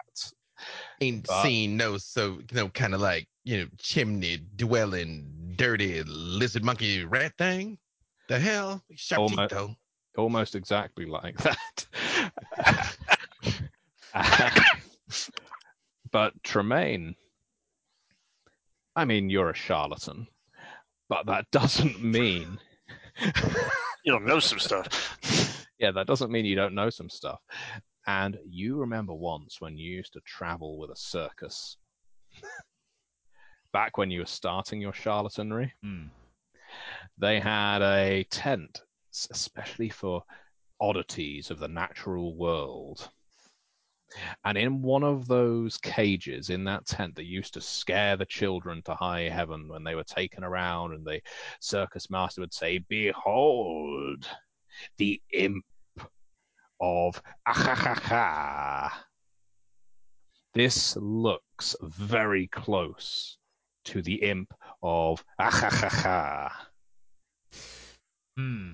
uh, or what's left of it. I, it's difficult to get a perfect facial recognition here. I have seen a Uh, creature like this before, sir. Could you tell? Uh, could you tell him what it's called? Uh, it is the creature of Akakaka. Akakaka. But I will not meddle in the black arts. Do you understand? I will have no truck with the this monstrosity. That was a quip. Yes. It- now, to be clear, our trademarks are used in what context? I apologize. You will gain if you can basically roll the skill next to that trademark, whilst either in the way that the trademark describes, which can be quite nebulous, or if you can make a quote to that effect whilst doing so, you gain two additional dice, but you can only do it once per game. Um, when he tells me that, is there? Do I have the necessary accoutrement to start a fire in that fireplace? Yeah, uh, there's uh, there's tinder, there's um, there's some lighters beside the fire lighters. That is not like a big pile of cigarette lighters. That would be unusual. Hey, look, Uh, Padre. He, I- he's I got to have how many- something to light his. Uh, Mary Jane. Well, Mary it's true. Jane. It's true. I do a little, little, little something there. Uh, I'm like, hey, look, Padre. I don't know how many more of them things has been there, and I only got five bullets in one hand. Okay, can you dig? So I'm gonna just smoke them bitches out. You know, go ahead and set the fire and make sure the flu, the flu. five bullets in one hand. I will. I will hand you kindling. yeah, right. Make sure the flue is open and set a fire. So if there's anything else in there, hopefully it smokes them out. Uh, you, yeah, you indeed can hear that.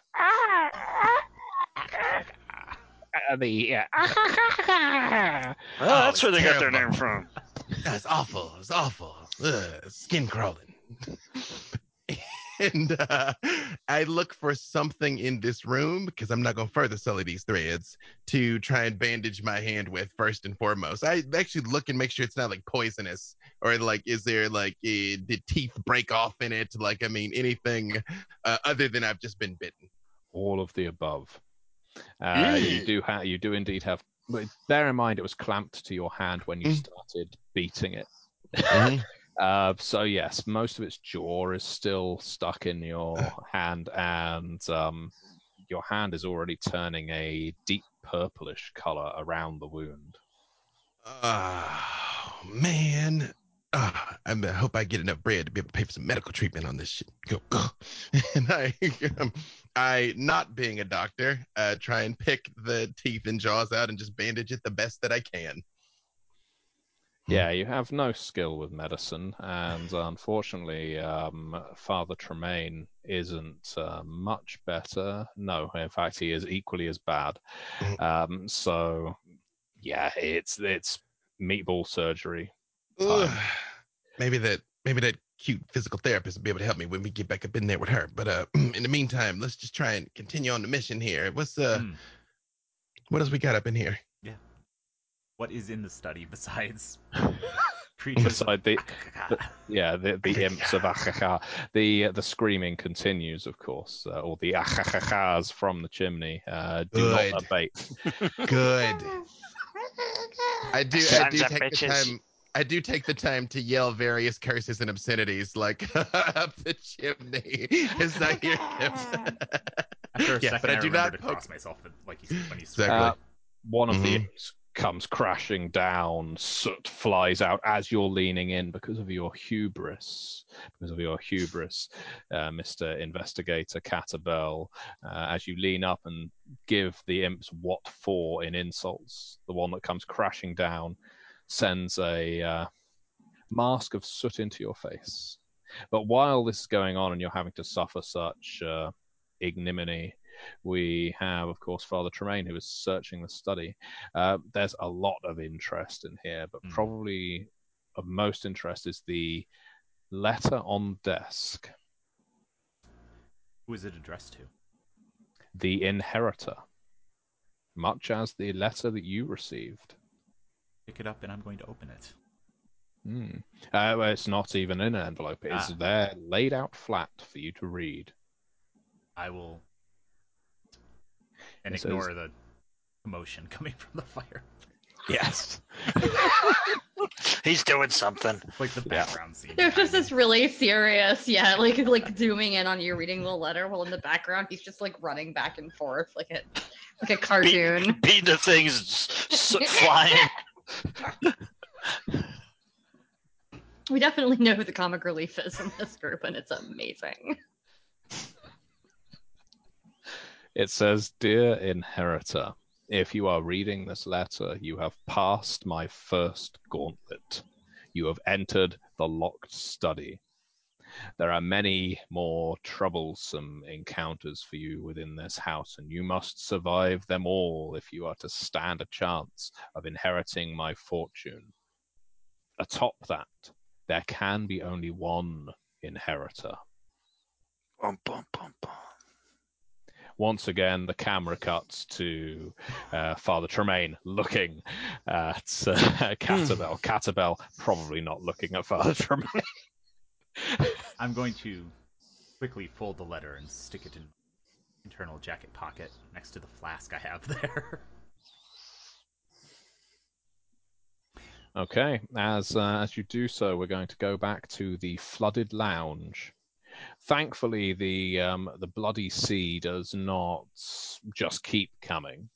Um, do you just run out of the lounge and into the main hall, or Yes. yeah, I assume you're not sticking around to test for depth, uh, although you are. a No, I'm holding my satchel and running.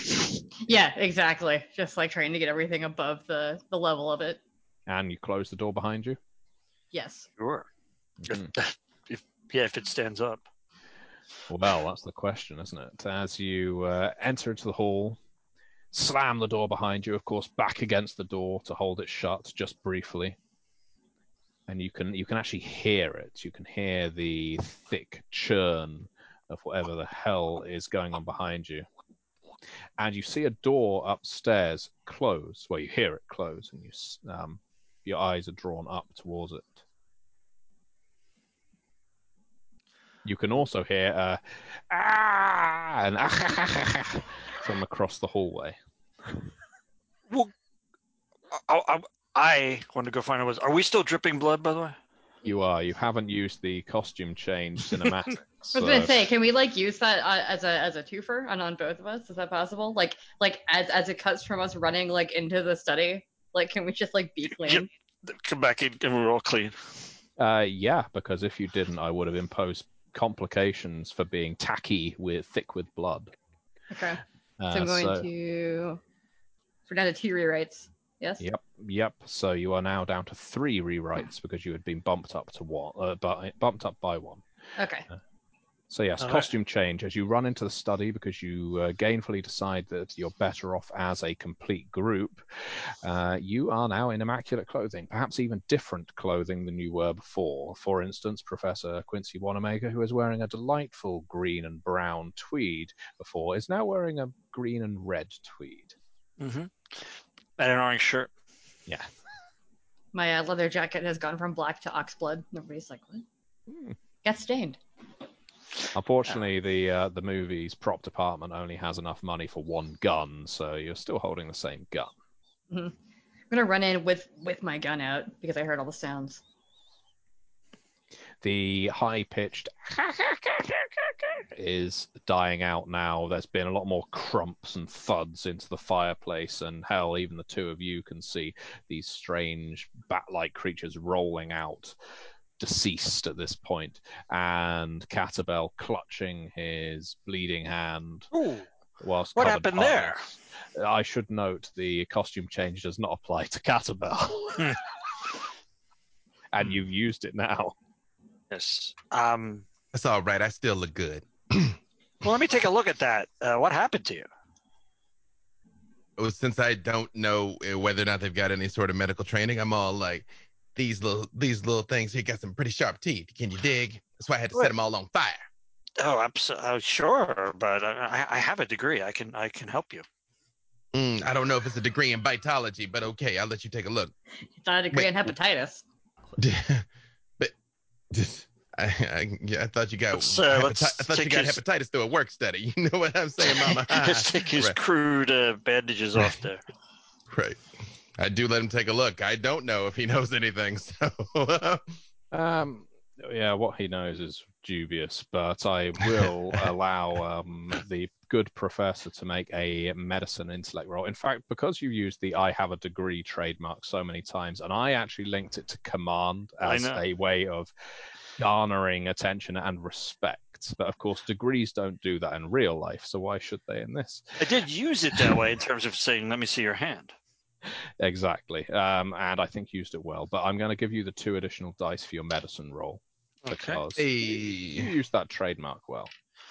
All right. And you say intellect and medicine. Intellect and medicine, yes, please. All right. Two dice for that, and intellect. And I get four dice for that.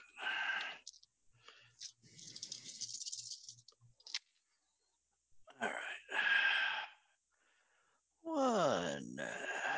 Oh, a ten. So you say tens are two. Tens count as two successes, Alright, yes. So that so that would be th- three successes, uh, and then a bunch of sevens. You didn't try hard enough. Nope. It's not not a degree in medicine, unfortunately. And so despite that, three successes is damn good. And you're able to ascertain very quickly that he has an infected bite. Your medicinal knowledge isn't necessarily up to date or shall we say what you might find in medical textbooks but you have it on good authority that if you've got a recently infected bite like that some chewed up tobacco on the wound is a good way of extracting the venom thank you very much broken golem watching this in the on twitch because uh, we've stolen your idea It's also a callback to last night. They came from a deep sea. there was a whole bit about it. Oh, and I happen to have cigarettes, so there you go. Yeah. So you start chewing You're literally chewing your cigarettes. Paper the and all. tobacco part. Okay. And those little pieces. I hate those. Get them Oh, on those there. Reach into my satchel, pull out an actual bandage roll, and wrap some of that around it. Um, anyone have a knife? Do I have a knife? You just get it right there. All that Tuck it a knife. Yeah, it's like it's it's it's it's a it's a blade.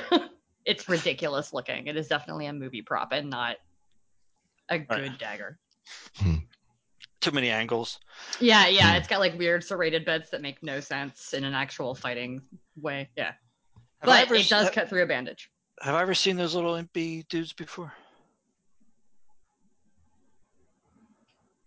Um, I'm going to say yes. You've heard about them, although of course you describe them as something a part of the natural world. There's no place in geography called achachachacha, but uh, they could just as easily be creatures native to the deepest part of the Amazon. And it may just be that very few uh, people from outside the Amazon have come into contact with them. There have been strange things found deep, deep, deep in dark places. Now, question: have, have I studied these with all my parents' journals and teaching growing up and everything?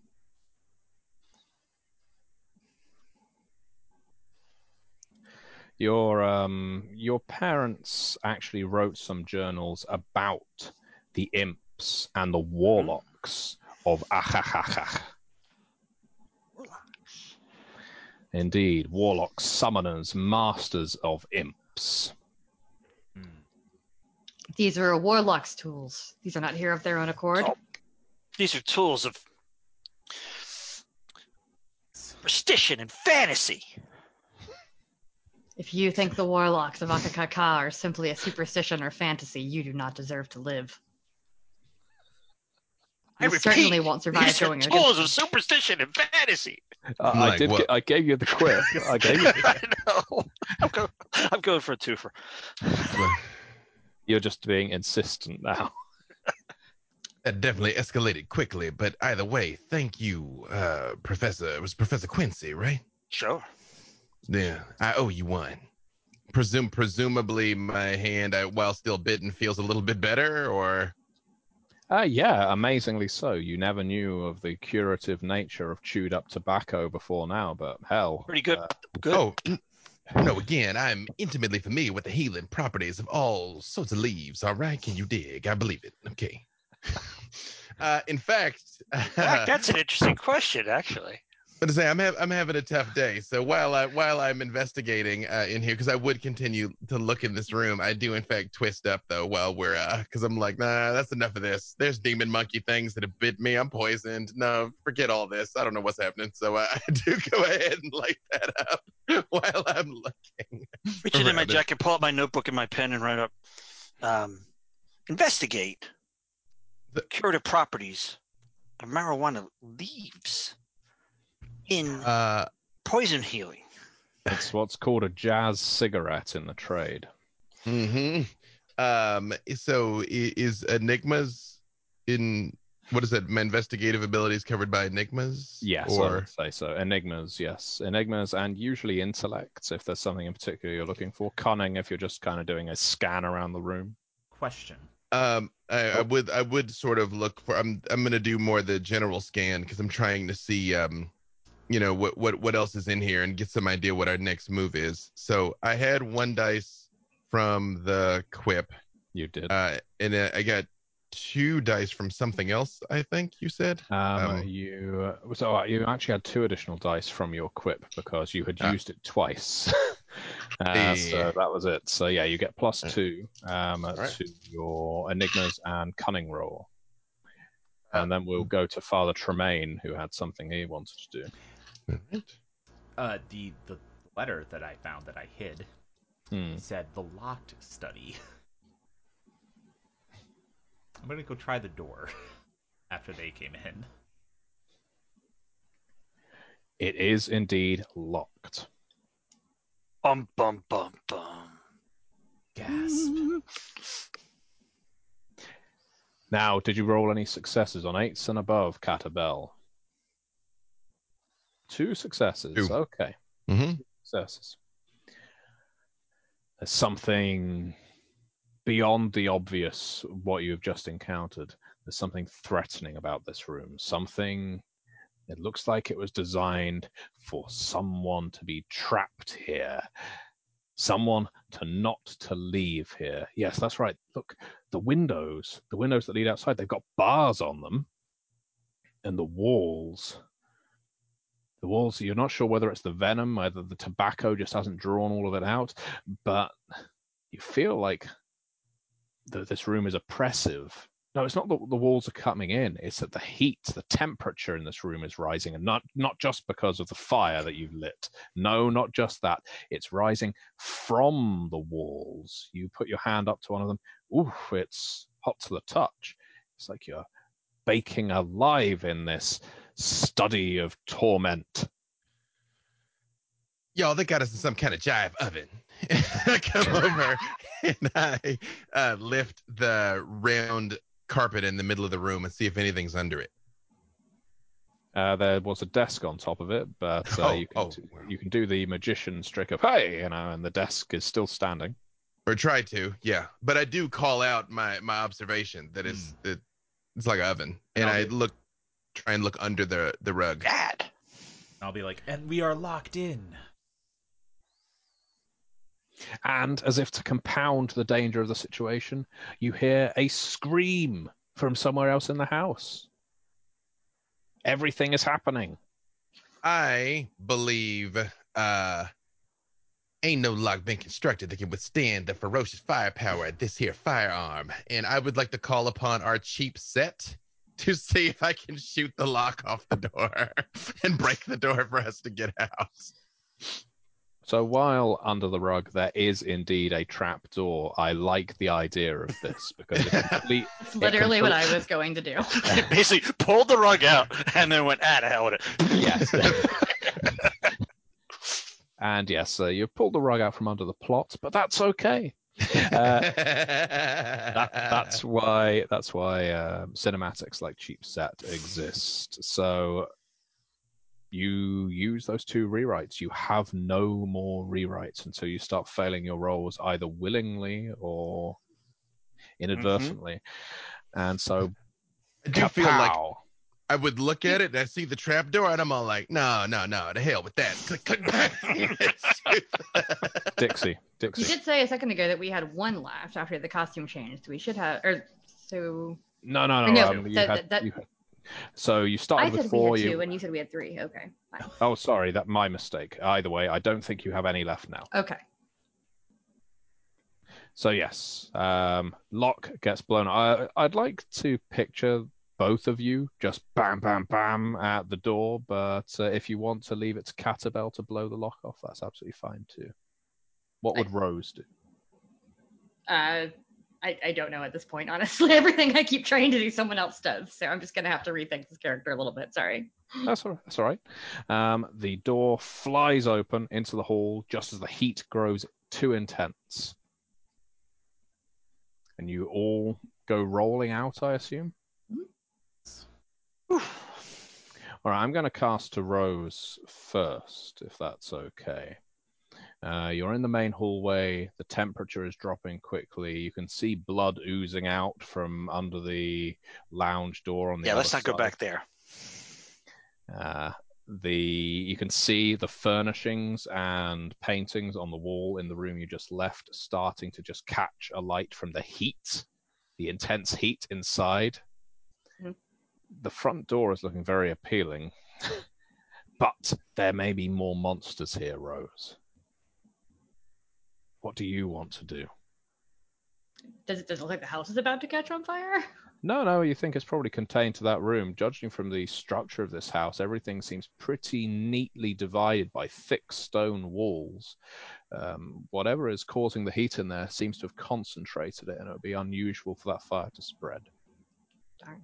Okay, I'm going to go after where I heard the scream then, wherever I thought that was. Okay, could you make a hmm?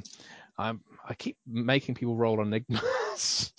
um, so hell with it. Let's let's go for either enigmas or empathy and cunning. See whether you can pinpoint exactly where the uh, scream came from. You said empathy and cunning. Yeah. Okay. I cannot. You cannot. No. Okay, well that means you get a rewrite for your trouble.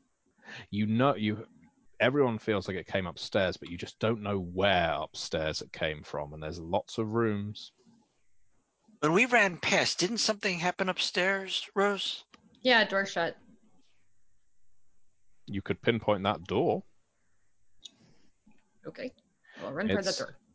Okay, uh, so you ascend the staircase, and there's a landing that overlooks the main hallway, which you assume this would be the second floor, and doors dotted along, each of a different color, each padded with a sort of uh, plush velvet exterior, you know, studded. Mhm. And the one in the center, you think that's the one that slammed shut earlier. Going straight to open it, charging in. Mhm. Okay. Rose not taking any more shit from this house. Fuck you, door. Dumbass Oh. house.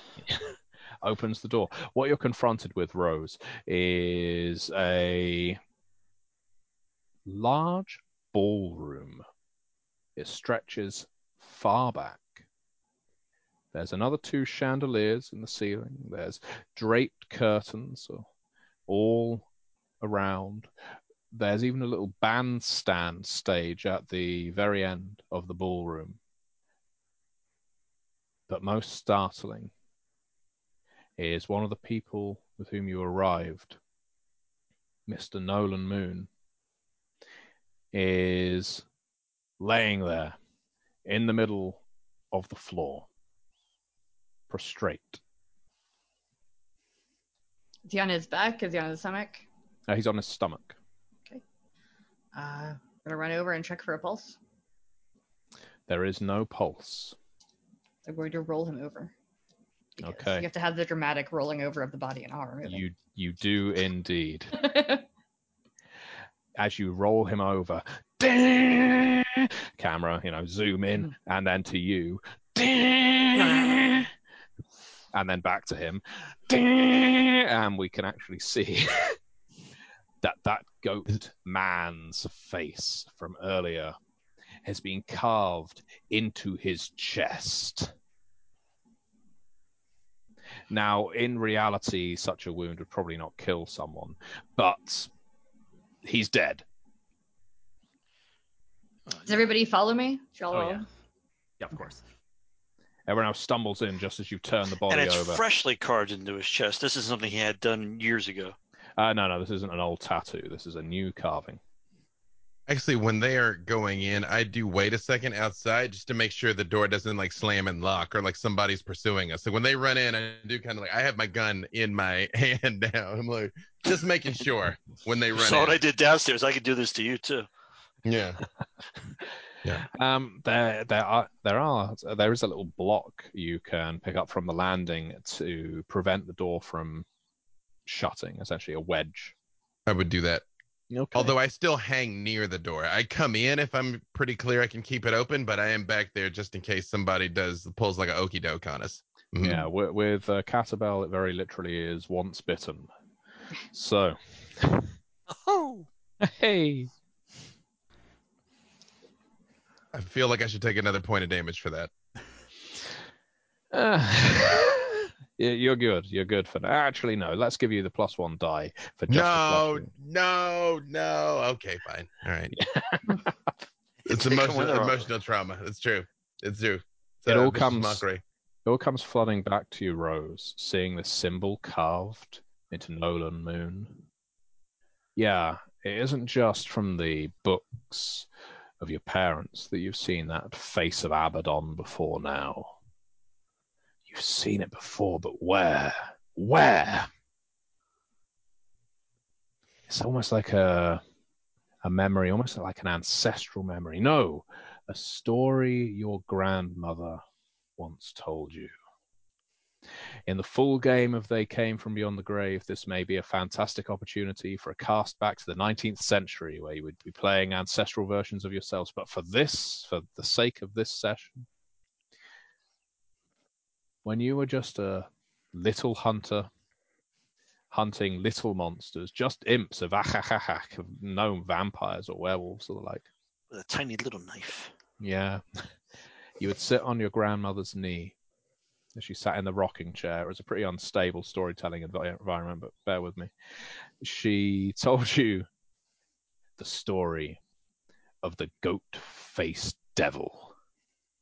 She hmm. told you the story of Abaddon and how he would mark his sacrifices and learn to live forever in the realm of man if he could devour the souls of his followers' descendants. It was at that point she said, If you ever see the face of Abaddon, you must run the other way, because it will be you that he wishes to devour. Dun, dun, dun. There's like a, a weird fade as she like goes back into the memory and then comes back Yeah. into herself. Ah. she looks at everybody else and she's like, I think it's clear at this point that this is a trap. I know it's a trap for me, but why is it a trap for all of you? And she she pulls the photographs out of her bag and and, and spreads them out on the ground. She I don't "They care. can- I seek only the truth, no matter where it takes me. Yes, that is what I am trying to do. You have a photograph of this guy before he had the, the, the cutting? Yeah, do I have Uh, a, a, a picture of him too? Yeah. There was a photograph of him um, taking something illegal nasally. Yeah, nice. Look, Catabel, Father Tremaine. They were spying on you. They were spying on all of us. What is the what is the photo of me?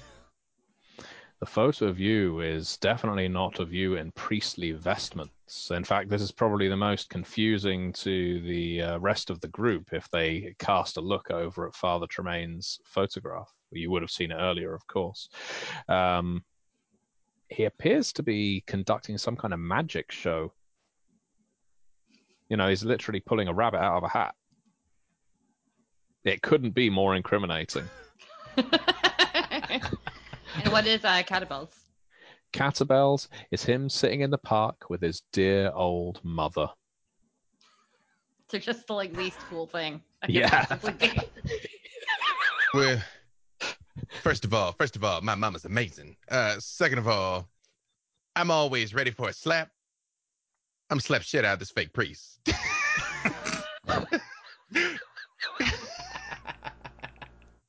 Are you taking the brass knuckles off first? I, I yes, I will, because I, I, don't, I don't actually want to. I don't actually want to kill him. slap. Yeah, but it was, yeah. You But lied I, to me. I, I don't I don't know that I want to use it mechanically, but I do have a trademark. I'm always ready for a slap, but I'm not trying to break his jaw. I am just like, yeah.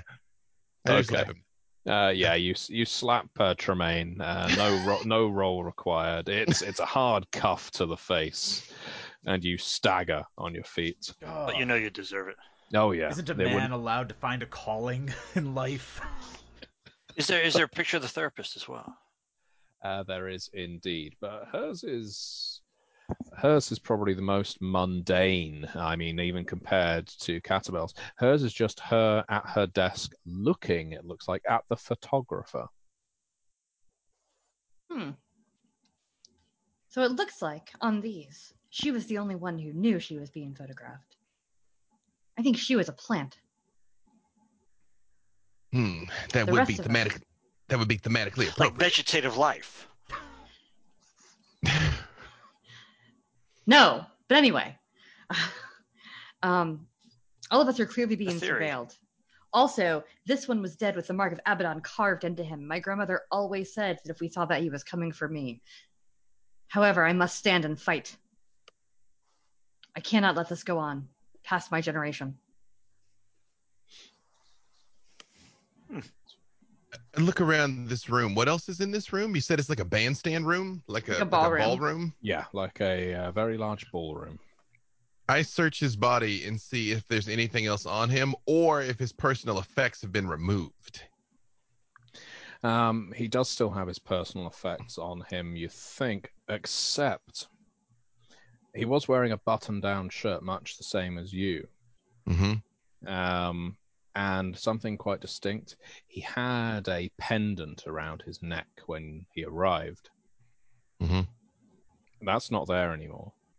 But he's still got cash in his pocket. He's still got his car keys. He's still got some dope. Um, hell, Yeah.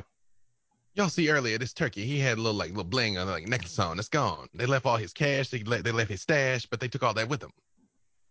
Hmm. So he was face down. hmm Does it look like he staggered in here? Is there drops of blood? Like he staggered in, or was he dragged in? Or That's did it happen good- right here? No, no, that is a very good question. There is indeed a trail of blood. It goes deeper into the ballroom, and there are two doors either side of it, but it only goes to one of them. Looks like he's been dragged here and positioned. When Rose found him, as I say, he was laying there prostrate, as in flat, on his front, arms out at either side. I will follow that trail of blood.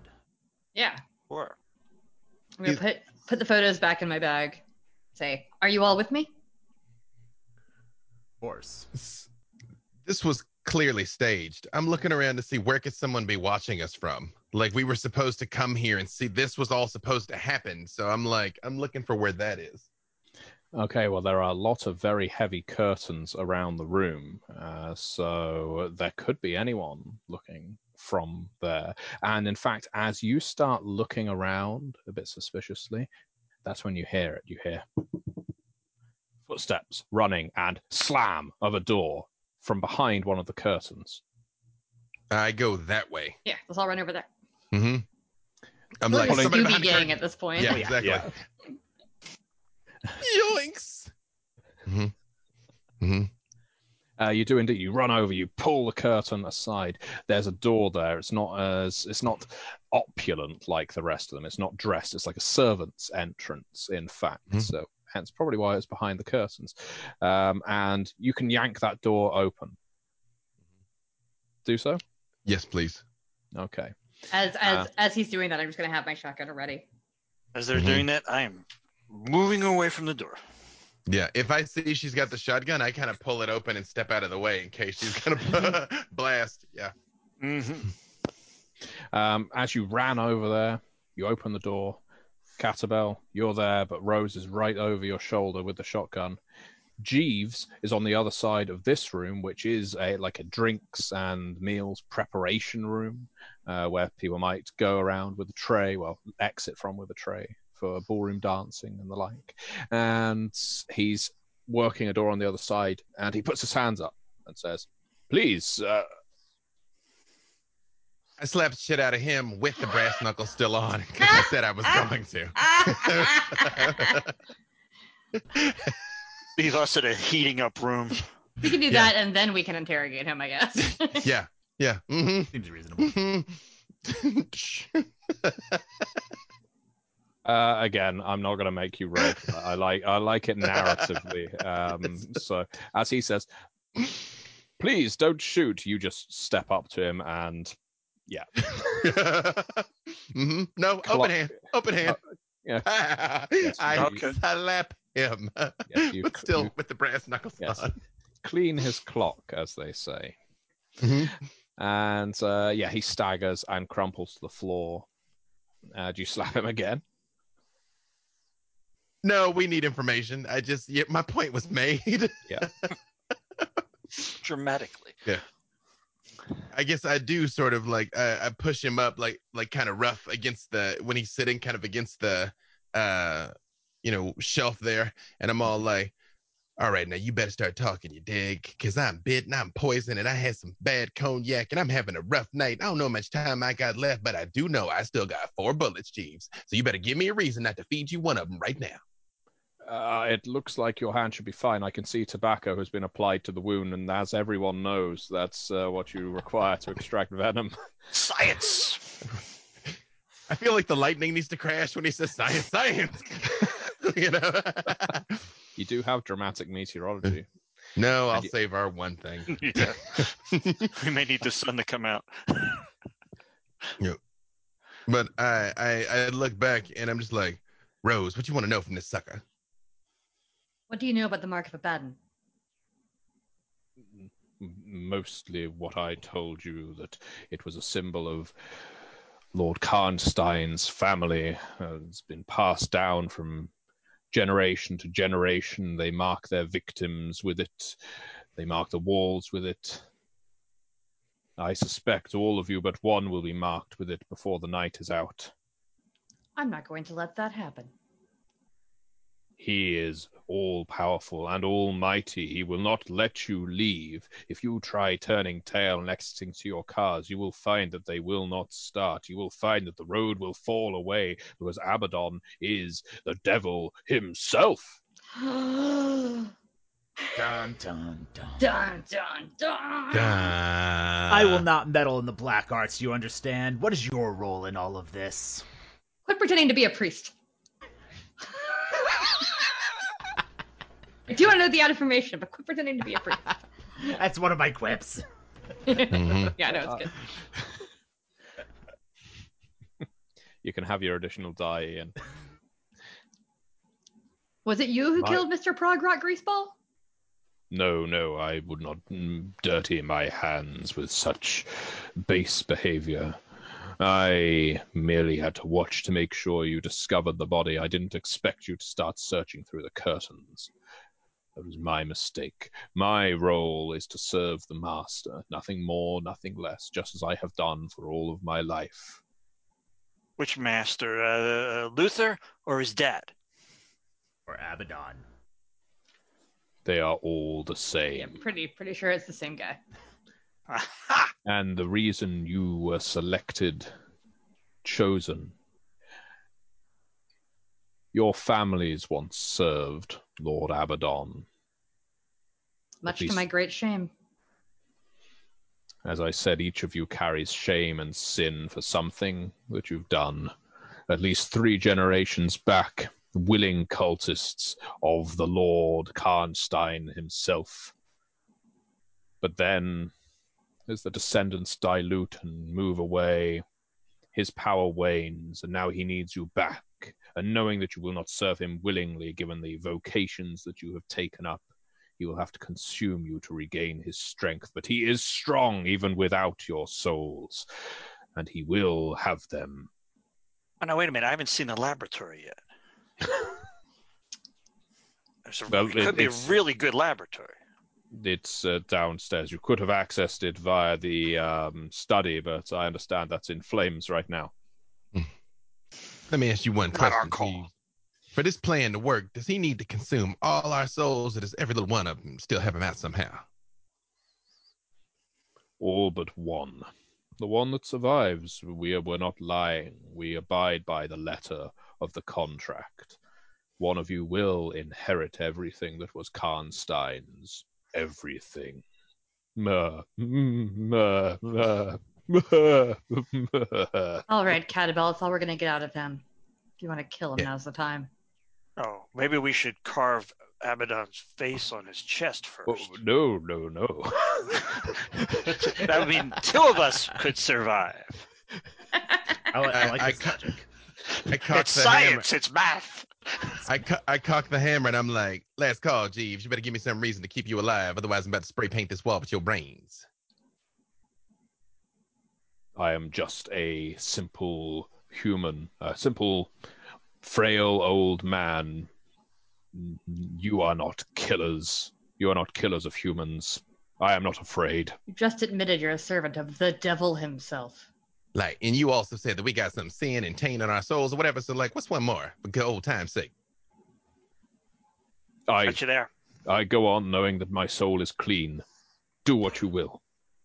I actually don't shoot him simply because I'm trying to keep my bullets, but I do hit him with the gun. Like, right. Oh. Knock him out. Yeah. Mm-hmm. Is there any way to like tie him or secure him? Like anything in here where we could like leave him here? Yeah, there's uh, Because- cur- there's curtain cords and the like in the other room. that could easily Because make- I'm favorite. sure he'll be completely whole and intact right here if we ever circle back. But uh, but his hands, Absolutely. feet, gag, you know, tuck him under something where he Mhm. wouldn't be conspicuous. Put the body Yeah. on top of him. Mhm. Mm-hmm. Mm-hmm. And I'm like, well, I think wherever they were trying to get us to follow that blood trail, that was probably a trap. This whole place is a trap. Don't get me wrong, but maybe we can look at that laboratory that you keep going on about. Maybe we can find some information down in there. Hmm. That would be great. But where was he go? I want to. Well, only one do way to find out. Uh, I'm just going to call a very brief break out of character just for 30 seconds because, as I mentioned at the beginning of the stream, we are doing a giveaway of a free PDF of They Came From Beneath the Sea uh, to viewers of this uh, nonsense. Every game of they came from should be nonsense. Yeah. Uh, so if you are interested in getting a free PDF of They Came From Beneath the Sea before it is released, uh, please do just comment in the chat and uh, we will announce who the raffle winner is at the end of our session. It only makes sense. The rigid logic of science. Do they need to like type a type any particular command or? Nope. No, as long as they're active, we will be able to enter them into the raffle. Got it. Got it. And Uh, also, any donations you can make to any of the charities connected to this convention are greatly appreciated. This is we're winding down on day three now, so if you can go over to onyxpathcon.com and donate to either the Thurgood Marshall College Fund or Badhana Group, even if it's just a dollar, really Or is both. appreciated. Or both. Yep. Uh, this is Both great free- causes. Is free entertainment, uh, but if you are happy to donate to one of our charities, we really appreciate it, and so will they. Will say I've been doing a lot of charity work. I always do a lot of charity work, but obviously it's gone up about 500% in the last oh 10 to 12 days. Huh, I wonder And why. I- yeah. Hmm, hmm. But but I can tell you, literally every dollar helps. People think like, oh, I've only got five bucks, or you know, I don't have hundreds of dollars. Like it really does add up. It really does make a difference. And there's been plenty of times in my life I did not have an extra five dollars, so I get it. But if you Mhm. can, please help. Yep. Yep. That's what I'm telling everybody. Like same same thing. Like five bucks. One one dollar. One dollar helps. If we've got Uh, 79 people watching and everybody donates one dollar, that's seventy nine dollars. Yep. All helps. Rigid mathematical science. Exactly. Speaking of, I would like to use one of my trademarks since we're trying to figure out what Jeeves was doing. Uh, I have an Enigma's trademark that human behavior is predictable. So Yes. Nice. if if we're all mice in a maze here, I'm trying. I'm like, where where where was he headed? Like uh like the father just said. I'm like, if he's stringing us along, what was the where's the next trap he's trying to spring for us? That's what I'm trying to extract. Okay. Again, not going to make you roll for that because it's a good connection that you've made there. Um, yes, the blood trail uh, would almost definitely lead you into some other trap. Um, where he's headed, just based on the architecture of this house that you know, and you've not been around much of it, but you have been to houses like this before in some of your investigations. This is servants' quarters, and big old houses like this, many of them built at turn of the century or but just before, have servants' corridors between the rooms. If this mm-hmm. is a place that's going to host lots of guests, the servants are to neither be seen nor heard.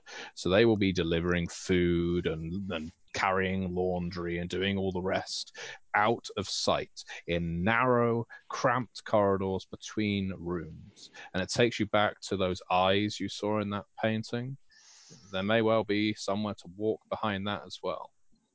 Hell, I- it's at this level of the house. I recount Just that like for my Disney associates. I'm like, y'all didn't see this, but we was out in the hallway. One of them paints, I swear, it's looking at me like in them Scooby Doo cartoons. And you know, back in the day when they had like servants and they wanted people like me have to like walking through the back entrance and all that other nonsense. Uh, all the time they would go sliding through the walls, right? And so I Mhm. dig this cat Jeeves here. He been getting around and we ain't seen him. It's probably some sort of like servants passageway all up through this place, like some sort of maze within a maze. Can you dig? Yeah, or like Rose said, that Cosby the therapist is doing the same thing. Perhaps a way for us Hmm. to avoid the traps that G. Arnstein have laid for us. It's worth I- a try if it takes us to the laboratory. Open the door that he was trying for, because he was trying for a door when we caught him. Uh, open it and see where it goes. Okay, who's going to lead, may I ask? Well, you got that street sweeper, honeydew. So if you want to go I'll first, lead. that's all right. Fine by me. Right, right, right before I go through, I'm just gonna turn to everybody. I'm gonna say, all right. It's clear they didn't expect more than one of us to make it out of here alive, if that, if they're even telling us the truth. But we have a choice right now. Tonight, we could take down the devil himself. If we work together.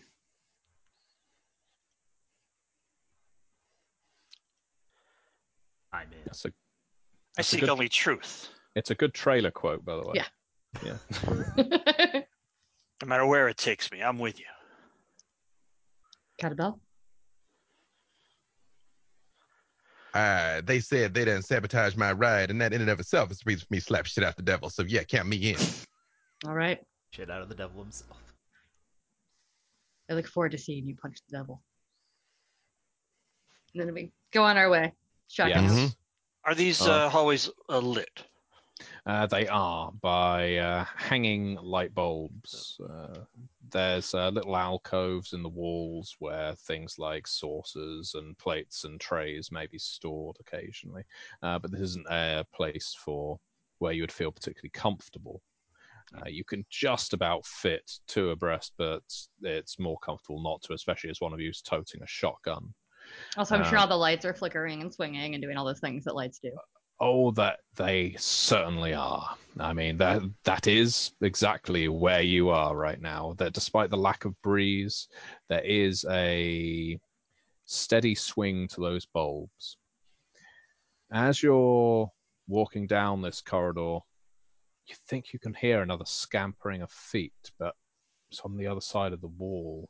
It's not not heavy enough to be human maybe more of these imps, perhaps. It could just be rats in the walls. I mean, nothing bad has ever happened with rats in the walls.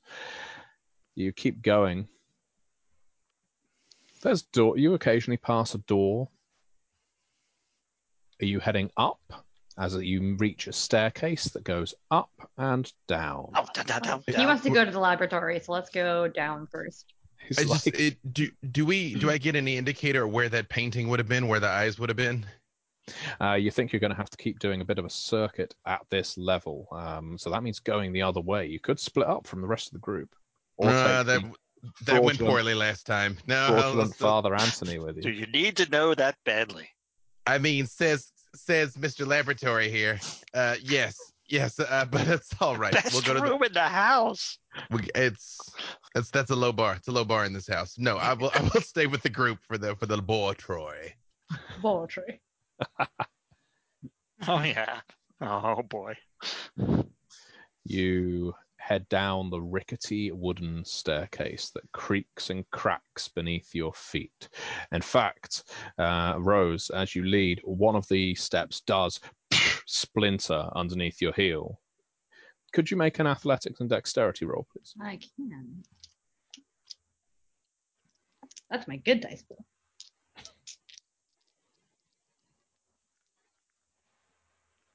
Two successes. Two successes. Two successes is sufficient uh, to hop down onto the next landing. Everyone else sees this. It's not going to catch them by surprise. Mind the gap there. You all make your way down. You assume by now, yeah, uh, you're you're on the ground floor now. There's going to need to be another staircase to take you down to the cellar, but there's a whole stretch of corridor. One heading west, you assume, into the west wing. One heading east. Can we kind of triangulate where like the study would have been from where we are? Yeah, I would say so. Again, not, no role required for that. I think it's you're not that turned around to do so. Mm-hmm. The walls here are even more claustrophobically cramped. Uh, the lights are even farther spread apart, so there's areas of darkness. You step through them, but it's like walking along a street in a noir movie. You squeeze your way down this corridor, you hear that scampering of feet and claws behind the walls again, and an occasional. That sounds like a nip. Uh, beat it if Anytime it's- I, I hear it, I like punch the wall with my breath. Boom! Get back from there, you slimy mother. Boom. As we're walking down the hallway.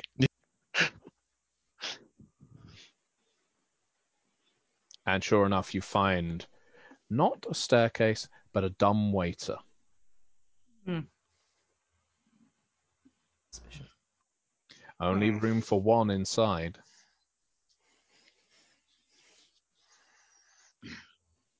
How bad you want it?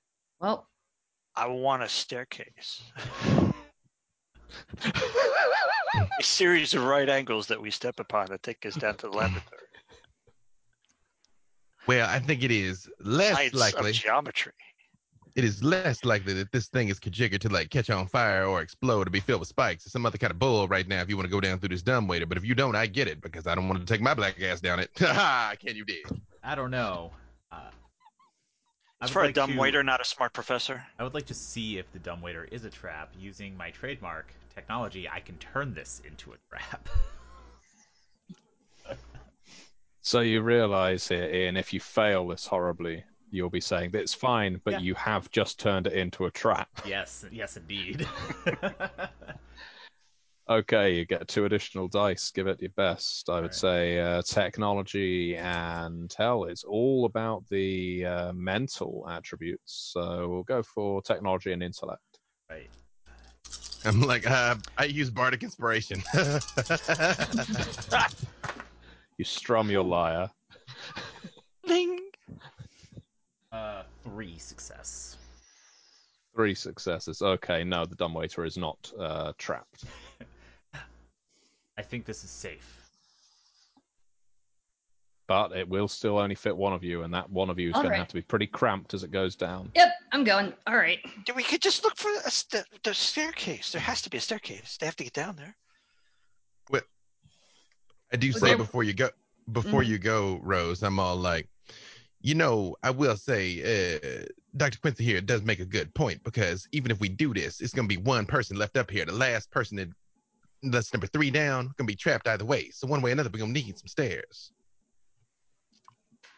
Pretty sure the stairs were in the oven room, but if you want to No, go no, no, back no one, there, has we to, can no do one that. has to stay there because you, you pull yourself up and down.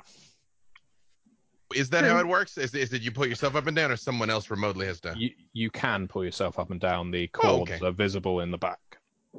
Oh, well, then I. I, I, ret- I retract my complaint. Okay. But, So- but, one- but one of you will be left in the corridor to go down last.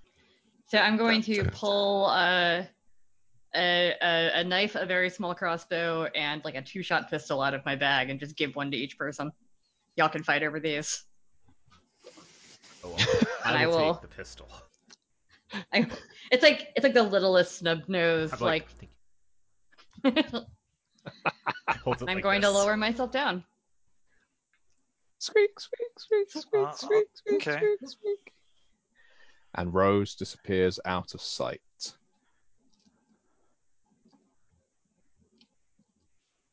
Rose, you enter the cellars. And you can hear the bubbling and crackling as you arrive down there. Clunk. You can't see anything immediately in front of you. I mean, in the sense that there's no room, you've just got a narrow corridor, a right turn that then clearly widens into a lit room because you can see a flickering light mm-hmm. casting light and shadows into where you are now. I'm gonna get down to the corner and peer around. Rose, Okay. are you okay? I'm gonna stay quiet for right now. I don't want to scream down here in case there's something down here. You um you up above hear nothing in response.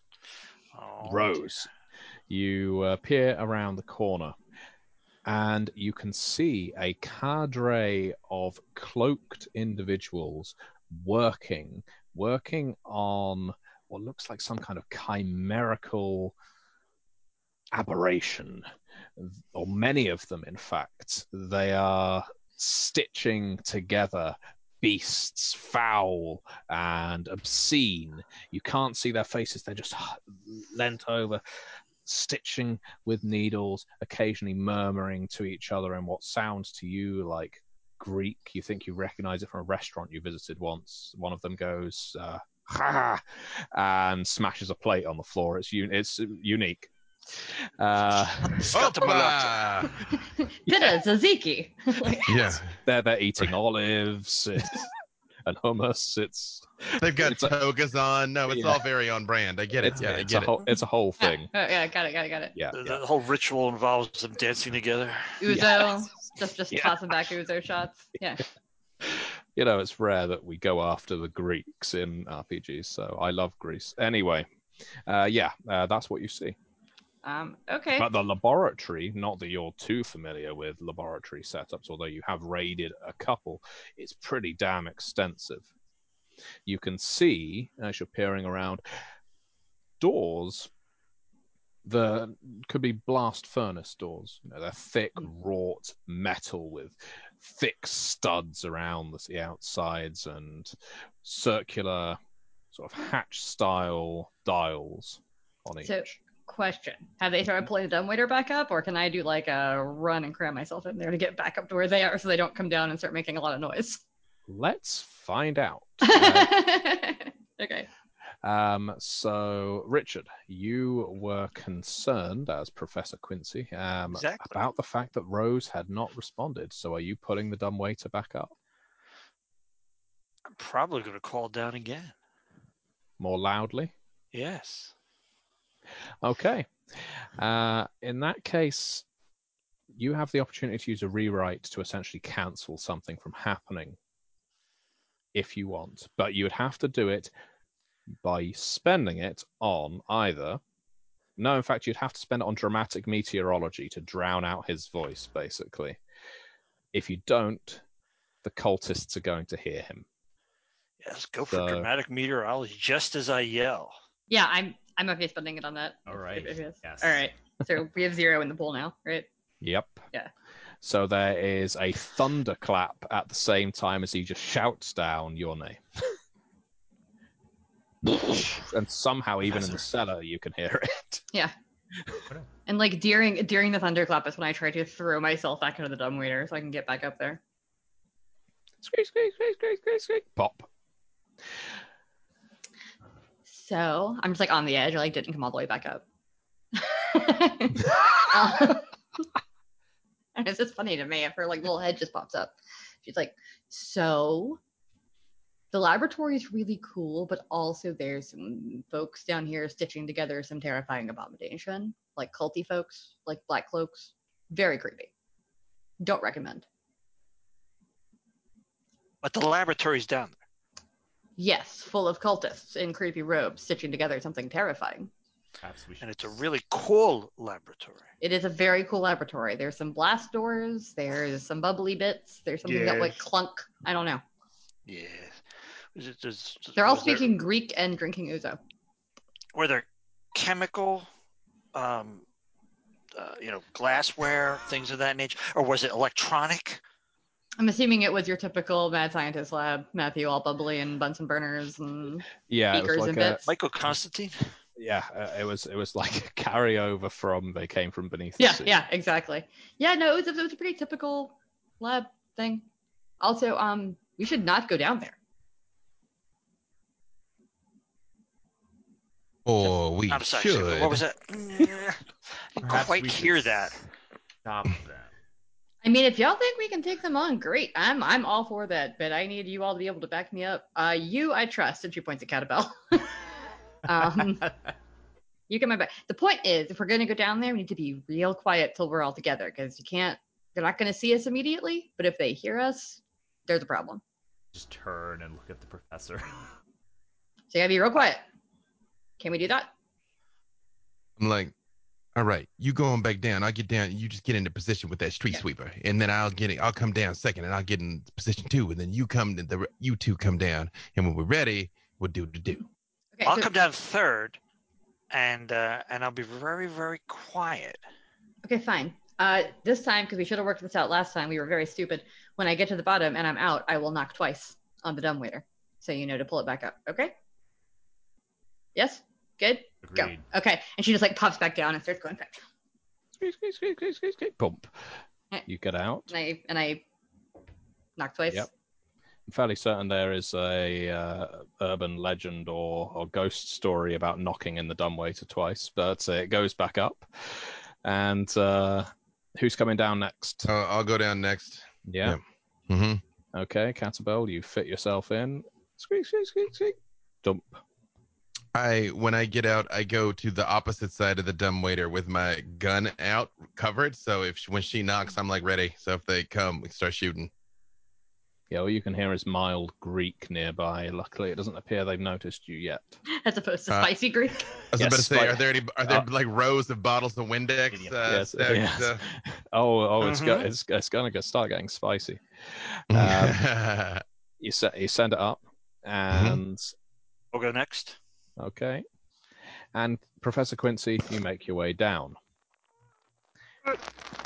As yes, the the laboratory is very appealing. It's it's within it's almost within sight. You almost want to just Yeah. stand in full view and catch a sight. We need to hold him back so that he can't see it until we're ready to go. Like like me and Catabel need to form a wall so he can't actually see it because he's gonna ruin everything.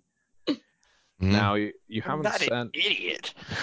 You've not sent the dumbwaiter up yet, or you've not knocked it yet. So, Father Tremaine, Mm, yes. while I'm you're up in the corridor by yourself, keeping an eye out behind me. your face is still stinging, your ears still ringing from where Catabel struck you. A man of the cloth. a man of a cloth. A cloth. I'm about to say no. He's dressed in cloth. That is an accurate statement. It's true. It- Yes, it, might be a true. really long scarf of made of, of a bunch of smaller scarves tied together, but it's a cloth. I feel like he's made up from whole cloth his entire personality. Oh, nicely done. And uh, Father Tr- Father Tremaine, you uh, He, I mi- he I- might be somebody's father. We don't know. exactly. Um, you hear a voice from down the end of the corridor. Father Tremaine, Father Tremaine, and you recognize it as uh, Mm, Doctor Seward, mm. therapist. Keep the gun hidden, but ready. Doctor Seward. I'm I'm injured. They've tried to they tried to carve something into me, and I managed to get away. I can't move. They've they've they've cut me. You're right to be dubious. Sh- isn't what she says. She doesn't say that. Hmm. I, I I'd understand if you're if you're paranoid. I, I genuinely can't move. I will I need I need I need help. I will cautiously approach. Okay. I just I just feel like this is the number two from Austin Powers. I'm alive, but I'm very badly burned. I've broken both my legs. I can see the bone. Um, It really hurts. yeah. Um, Tremaine, you slowly shift your weight and move down the corridor to where Seward is calling you Yes. like an oaf. That's Have a gun. Around this time, there will be a knock, I assume, from the dumb waiter. Hmm. Please, please, Father, I, I, I think if you don't get me out of here soon, I'm going to die.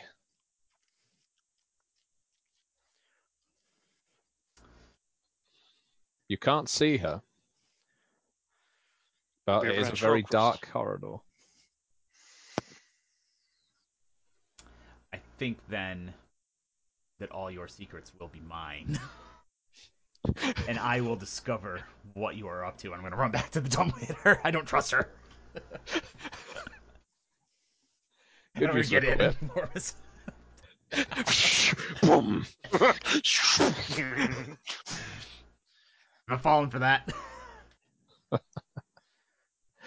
and yeah, you crash to the, into the uh, basement. Um, you do not have any rewrites at this point, so it makes a loud crunch. The speaking in Greek stops. Greek music stops, you hear the clink of ouzo glasses falling to the ground. Opa! They were like puts down hummus ominously.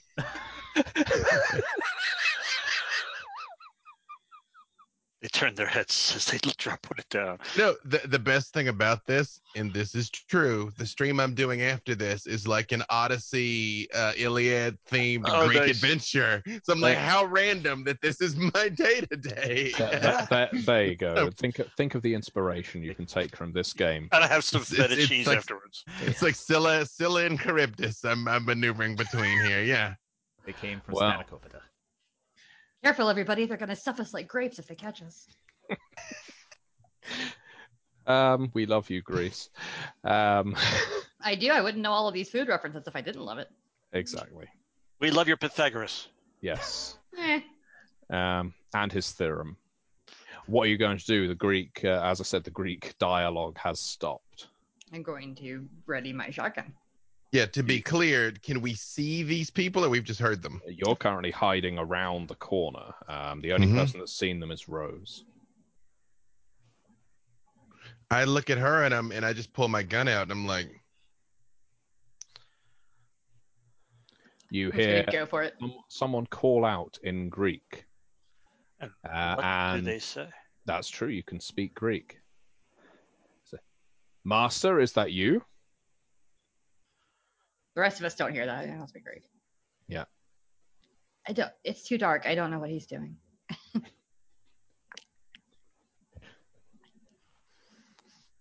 Now you can hear footsteps coming over towards you as you try and sign your way through this dark room. I know what you're doing. if I hear someone coming that way, I look at her and nod and I step mm-hmm. out and shoot him. yep. It was the police detective trying Yeah. to work out what. No, uh, it's true. Yeah. Who's randomly Greek? It's true. He's unannounced. Too bad. Just like both of us side by side. It's like what? Yep. All we Mhm. do is making pizzas. It's not right. I was about to say, apparently this is a stand your ground hellish devil estate, you know? So we're just gonna come out and bang. Yeah. Yep. It's not Step even out. our ground to stand. They live here. one of you. One of ours. We're just home invaders right now, though.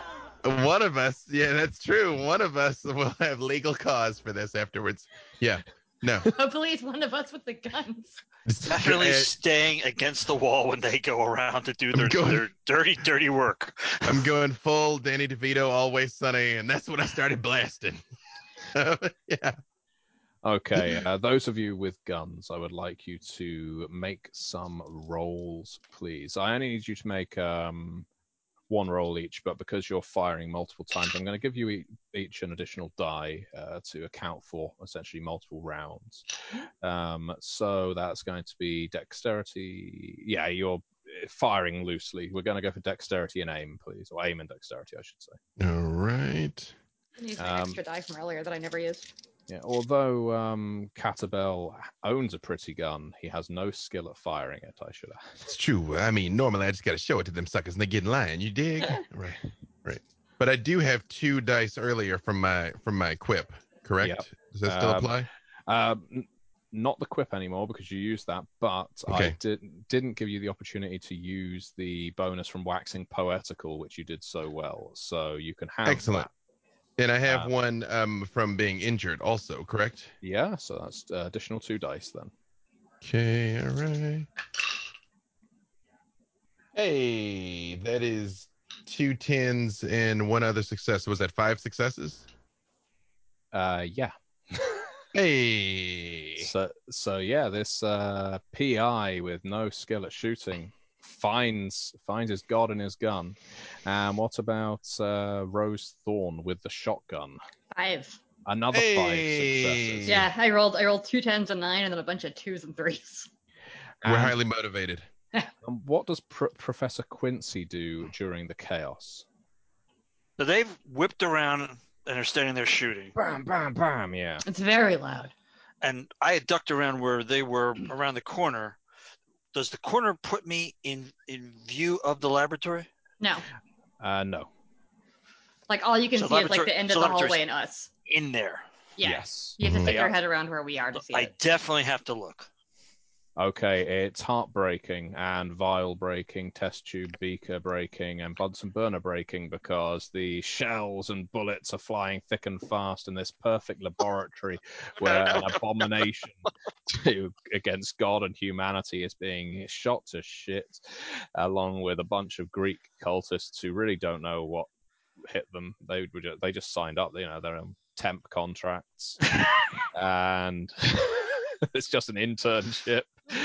And Not even supposed to be here today. Yeah. Right, yeah. They Mhm. were caught in. They were caught in overtime by the master. It's not not, not nice at all.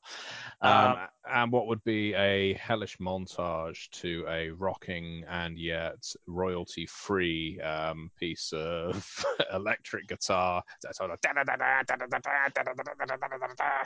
It is the Uh, 70s. Get you some slap bass in there too, though. That boom, Yeah. doom, boom, da, boom, boom, boom, da, doom, boom, boom, boom, doom, Well, da, boom. that's a that's a very different kind of scene. I think if a camera is basically just staying on you as you're firing the guns and not on the people being shot, that is very much a uh, slap bass, just coming in like a music video. Lots of dramatic zooms.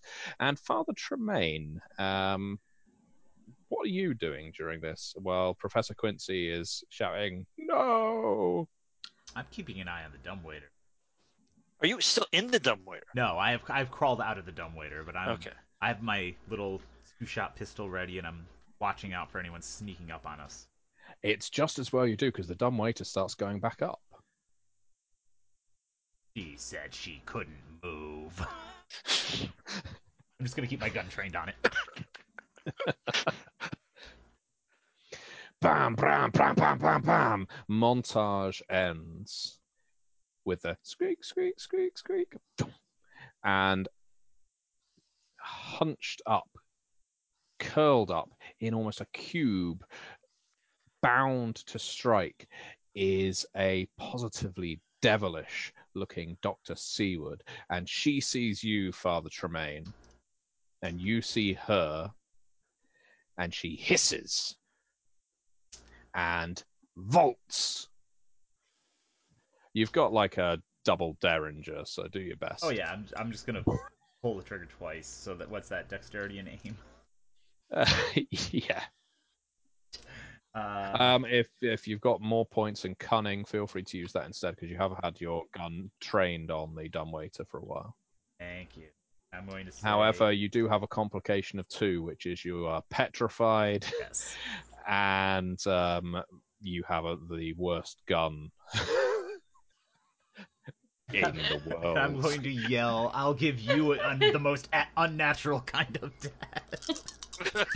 Hey, size matters, baby. That's all I'm saying. Size matters. Hey, got a ten and a nine, so three success. considering Nice. the um and uh so you buy off your two complications of being petrified and having a shit gun you still have one success. And one success i think for dramatic purposes is all you need to as she jumps at you connect right between the eyes and she bundles back into the dumbwaiter now i have to say to the players and to the viewers we are running over time. So, what might happen at this point?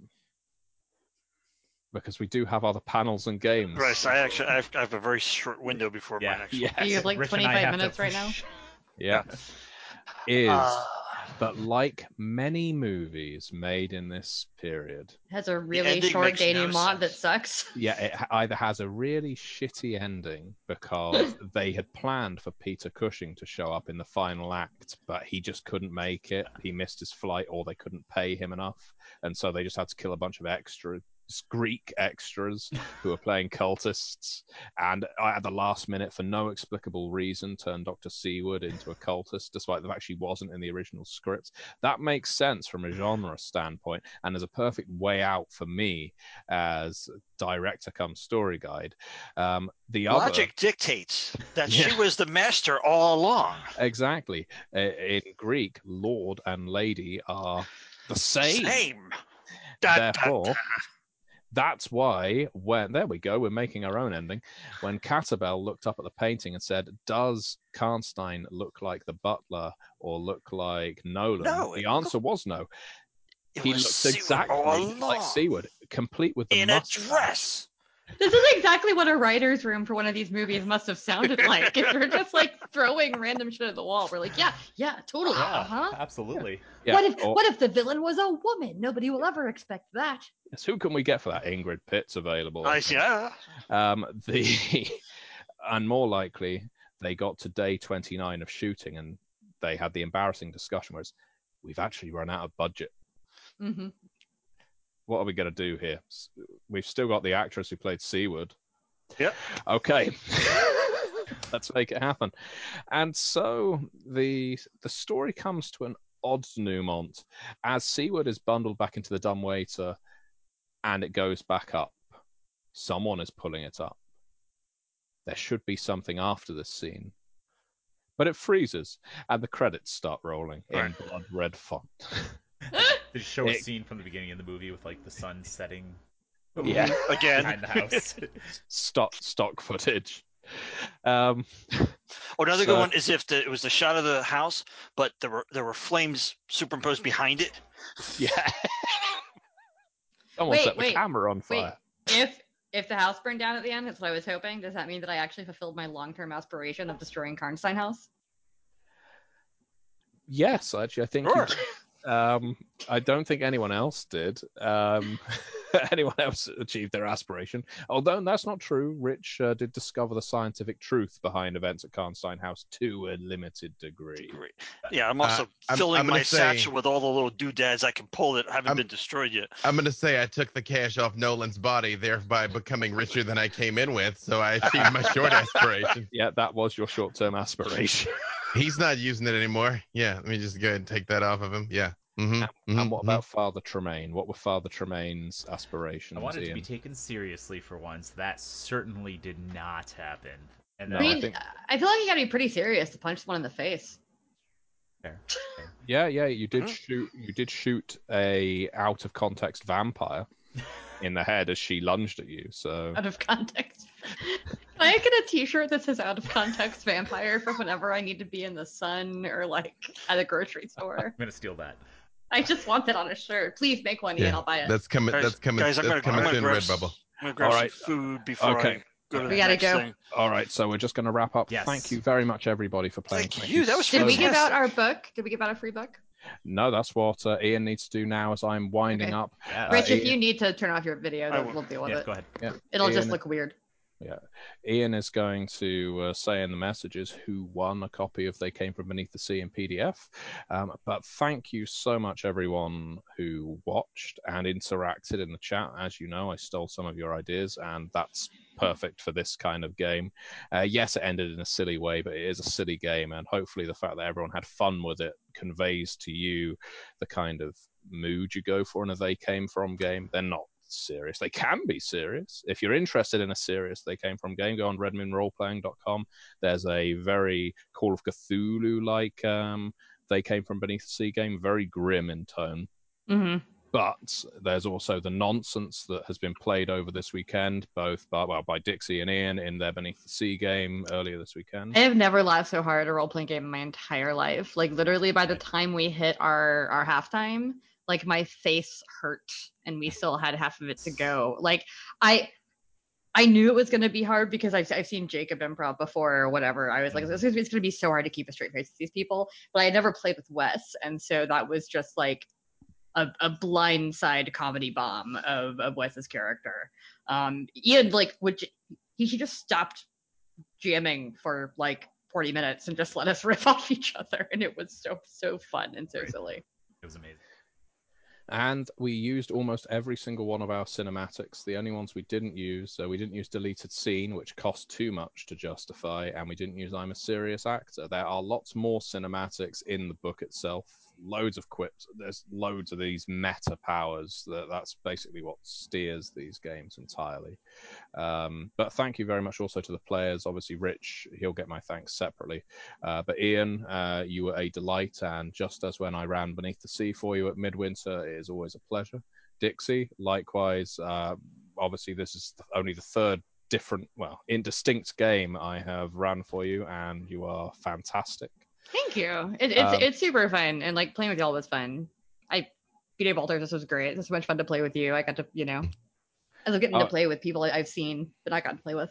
Oh yeah, the, while not a competition, not an awards show, I do have to really say that B Dave, you blew the genre out Yeah. of the water in Oh yeah. just about the most perfect way possible. When I wrote on your character sheet before sending it to you that you were playing a smooth PI, or what the words to that effect, I didn't quite anticipate um, Dolomite kind Yeah, I was of. gonna say we got we got Dolomite and it was amazing. That was so good. Yeah. Uh, that's Yeah. that's the this neighborhood I was in, Dolomite, Black Dynamite. You know, Yep. just uh, in, in there, in there. Yeah, I'm, I'm glad. I'm glad it landed. Yeah, no, thank you, thank you, thank you for having me along. It was a blast. Well, Congrats, Ivory Knight twenty two. You won the giveaway. Oh, well done, Congratulations. Yes, and I hate to do the same and run, but I also have to be somewhere else in about We all gotta go. minutes. Yep. So We We've all got to go.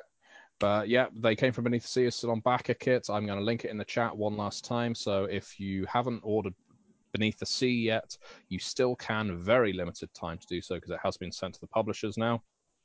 So please do that. Please donate to our charities, and thank you very much for tuning in. Thank you. Awkward Wave. Bye. Awkward Wave.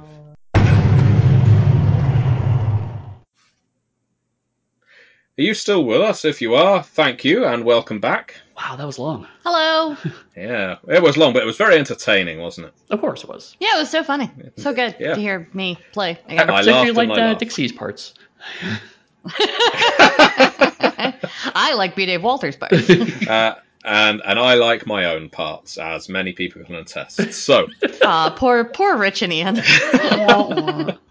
No, no, no. It Uh, was, it was a genuinely entertaining game. I remember seeing bits and pieces of it shortly after the con, and it was just I actually really liked Ian's character. Like it's it's funny because like yes, I've I've talked before how like B. Dave Walters kind of stole the show with his character just because he did such a great job being that '70s person.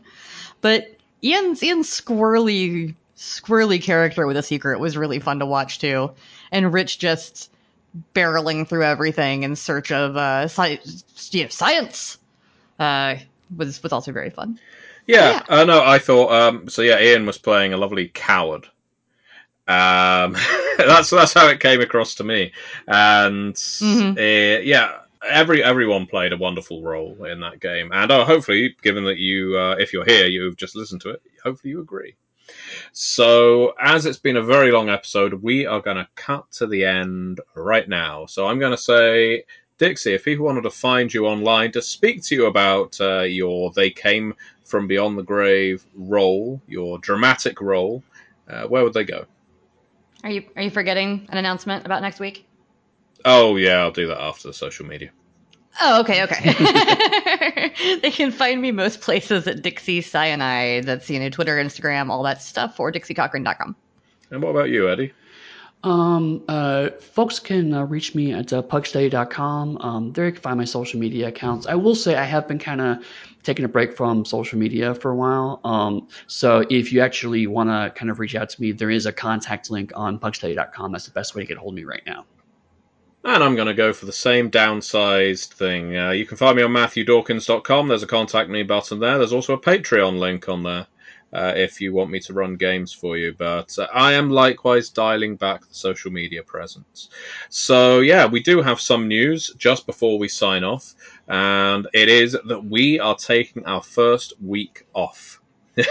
since this uh, since this podcast started, we have ran for 100 and I don't know, 15 plus episodes without interruption, you know, every week.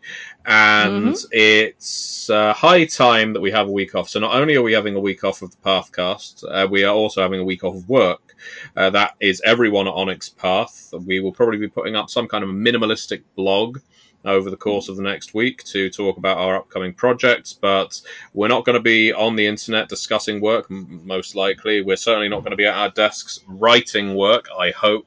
We're going to be taking some time to do things that are, are not work. Let's see whether we can stick to it. So, I, I plan to spend at least one full day on the couch playing Animal Crossing, which I have not done since the game first came out. and I int- I should do the same thing with the Origami King game for Mario, uh, which I Yeah. have recently got. Uh, Edwin and I, my Mm. son, have recently been enjoying that a great deal. It's excellent, fantastic game. Yeah, actually, um, uh, thanks to one of our developers, Chris Allen, um, I have gotten hooked on the uh, Yakuza game series, um, and I picked up a bundle of them relatively cheaply on uh, Steam. So um, I've been going through those, and, and they're actually quite a lot of fun. So I'm looking forward to playing. Actually, finally getting. a chance I watched. Uh, I watched Jacob Burgess play a couple of those, and they were they were fun. They were more more fun than I thought they would be. No, they're they're they're on the straight that it's melodrama. not really like it's great. yeah, it's just not my usual genre. No, but it was it was fun to watch. Yeah, because then I was like, oh, it's Grand Theft Auto, and then start playing it. Yeah, no, it, it's it's pure soap opera, um, and it's it's it's it's it's so over the top. And and I'm playing uh, Zero right now, which is set in the '80s, um, so that's also particularly fun because like people like you know sending each other pager messages just made it comprised of numbers. I'm like, I remember when I had to do that. Oh my god. I um I've been playing Pillars of Eternity 2 Deadfire. Mm. I started a new game of that because I, so I started a game of that like last year when it was first recommended to Mhm. me. And I got a little ways in and I was having a great time. And then my one gripe with the Pillars of Eternity game is that it doesn't do a great job of saying, "Oh no, you shouldn't go there. You're too low level." Yeah. Sometimes, Yeah, yeah. Um, and so I got stuck on a fight that I was unwinnable and didn't have any good saves I could reload. Mhm. And so I stopped playing for about a year. And now that I'm over that trauma, I started a new game. I will not be fighting the Kraken when I'm like level 15 this Yeah, time. no, no, no. Um, So yeah. So yeah. yeah, we need to go. We need to go. So we're all going on holiday or vacation, if you prefer. So thank you very much, everyone, for listening. And many worlds, one pathcast.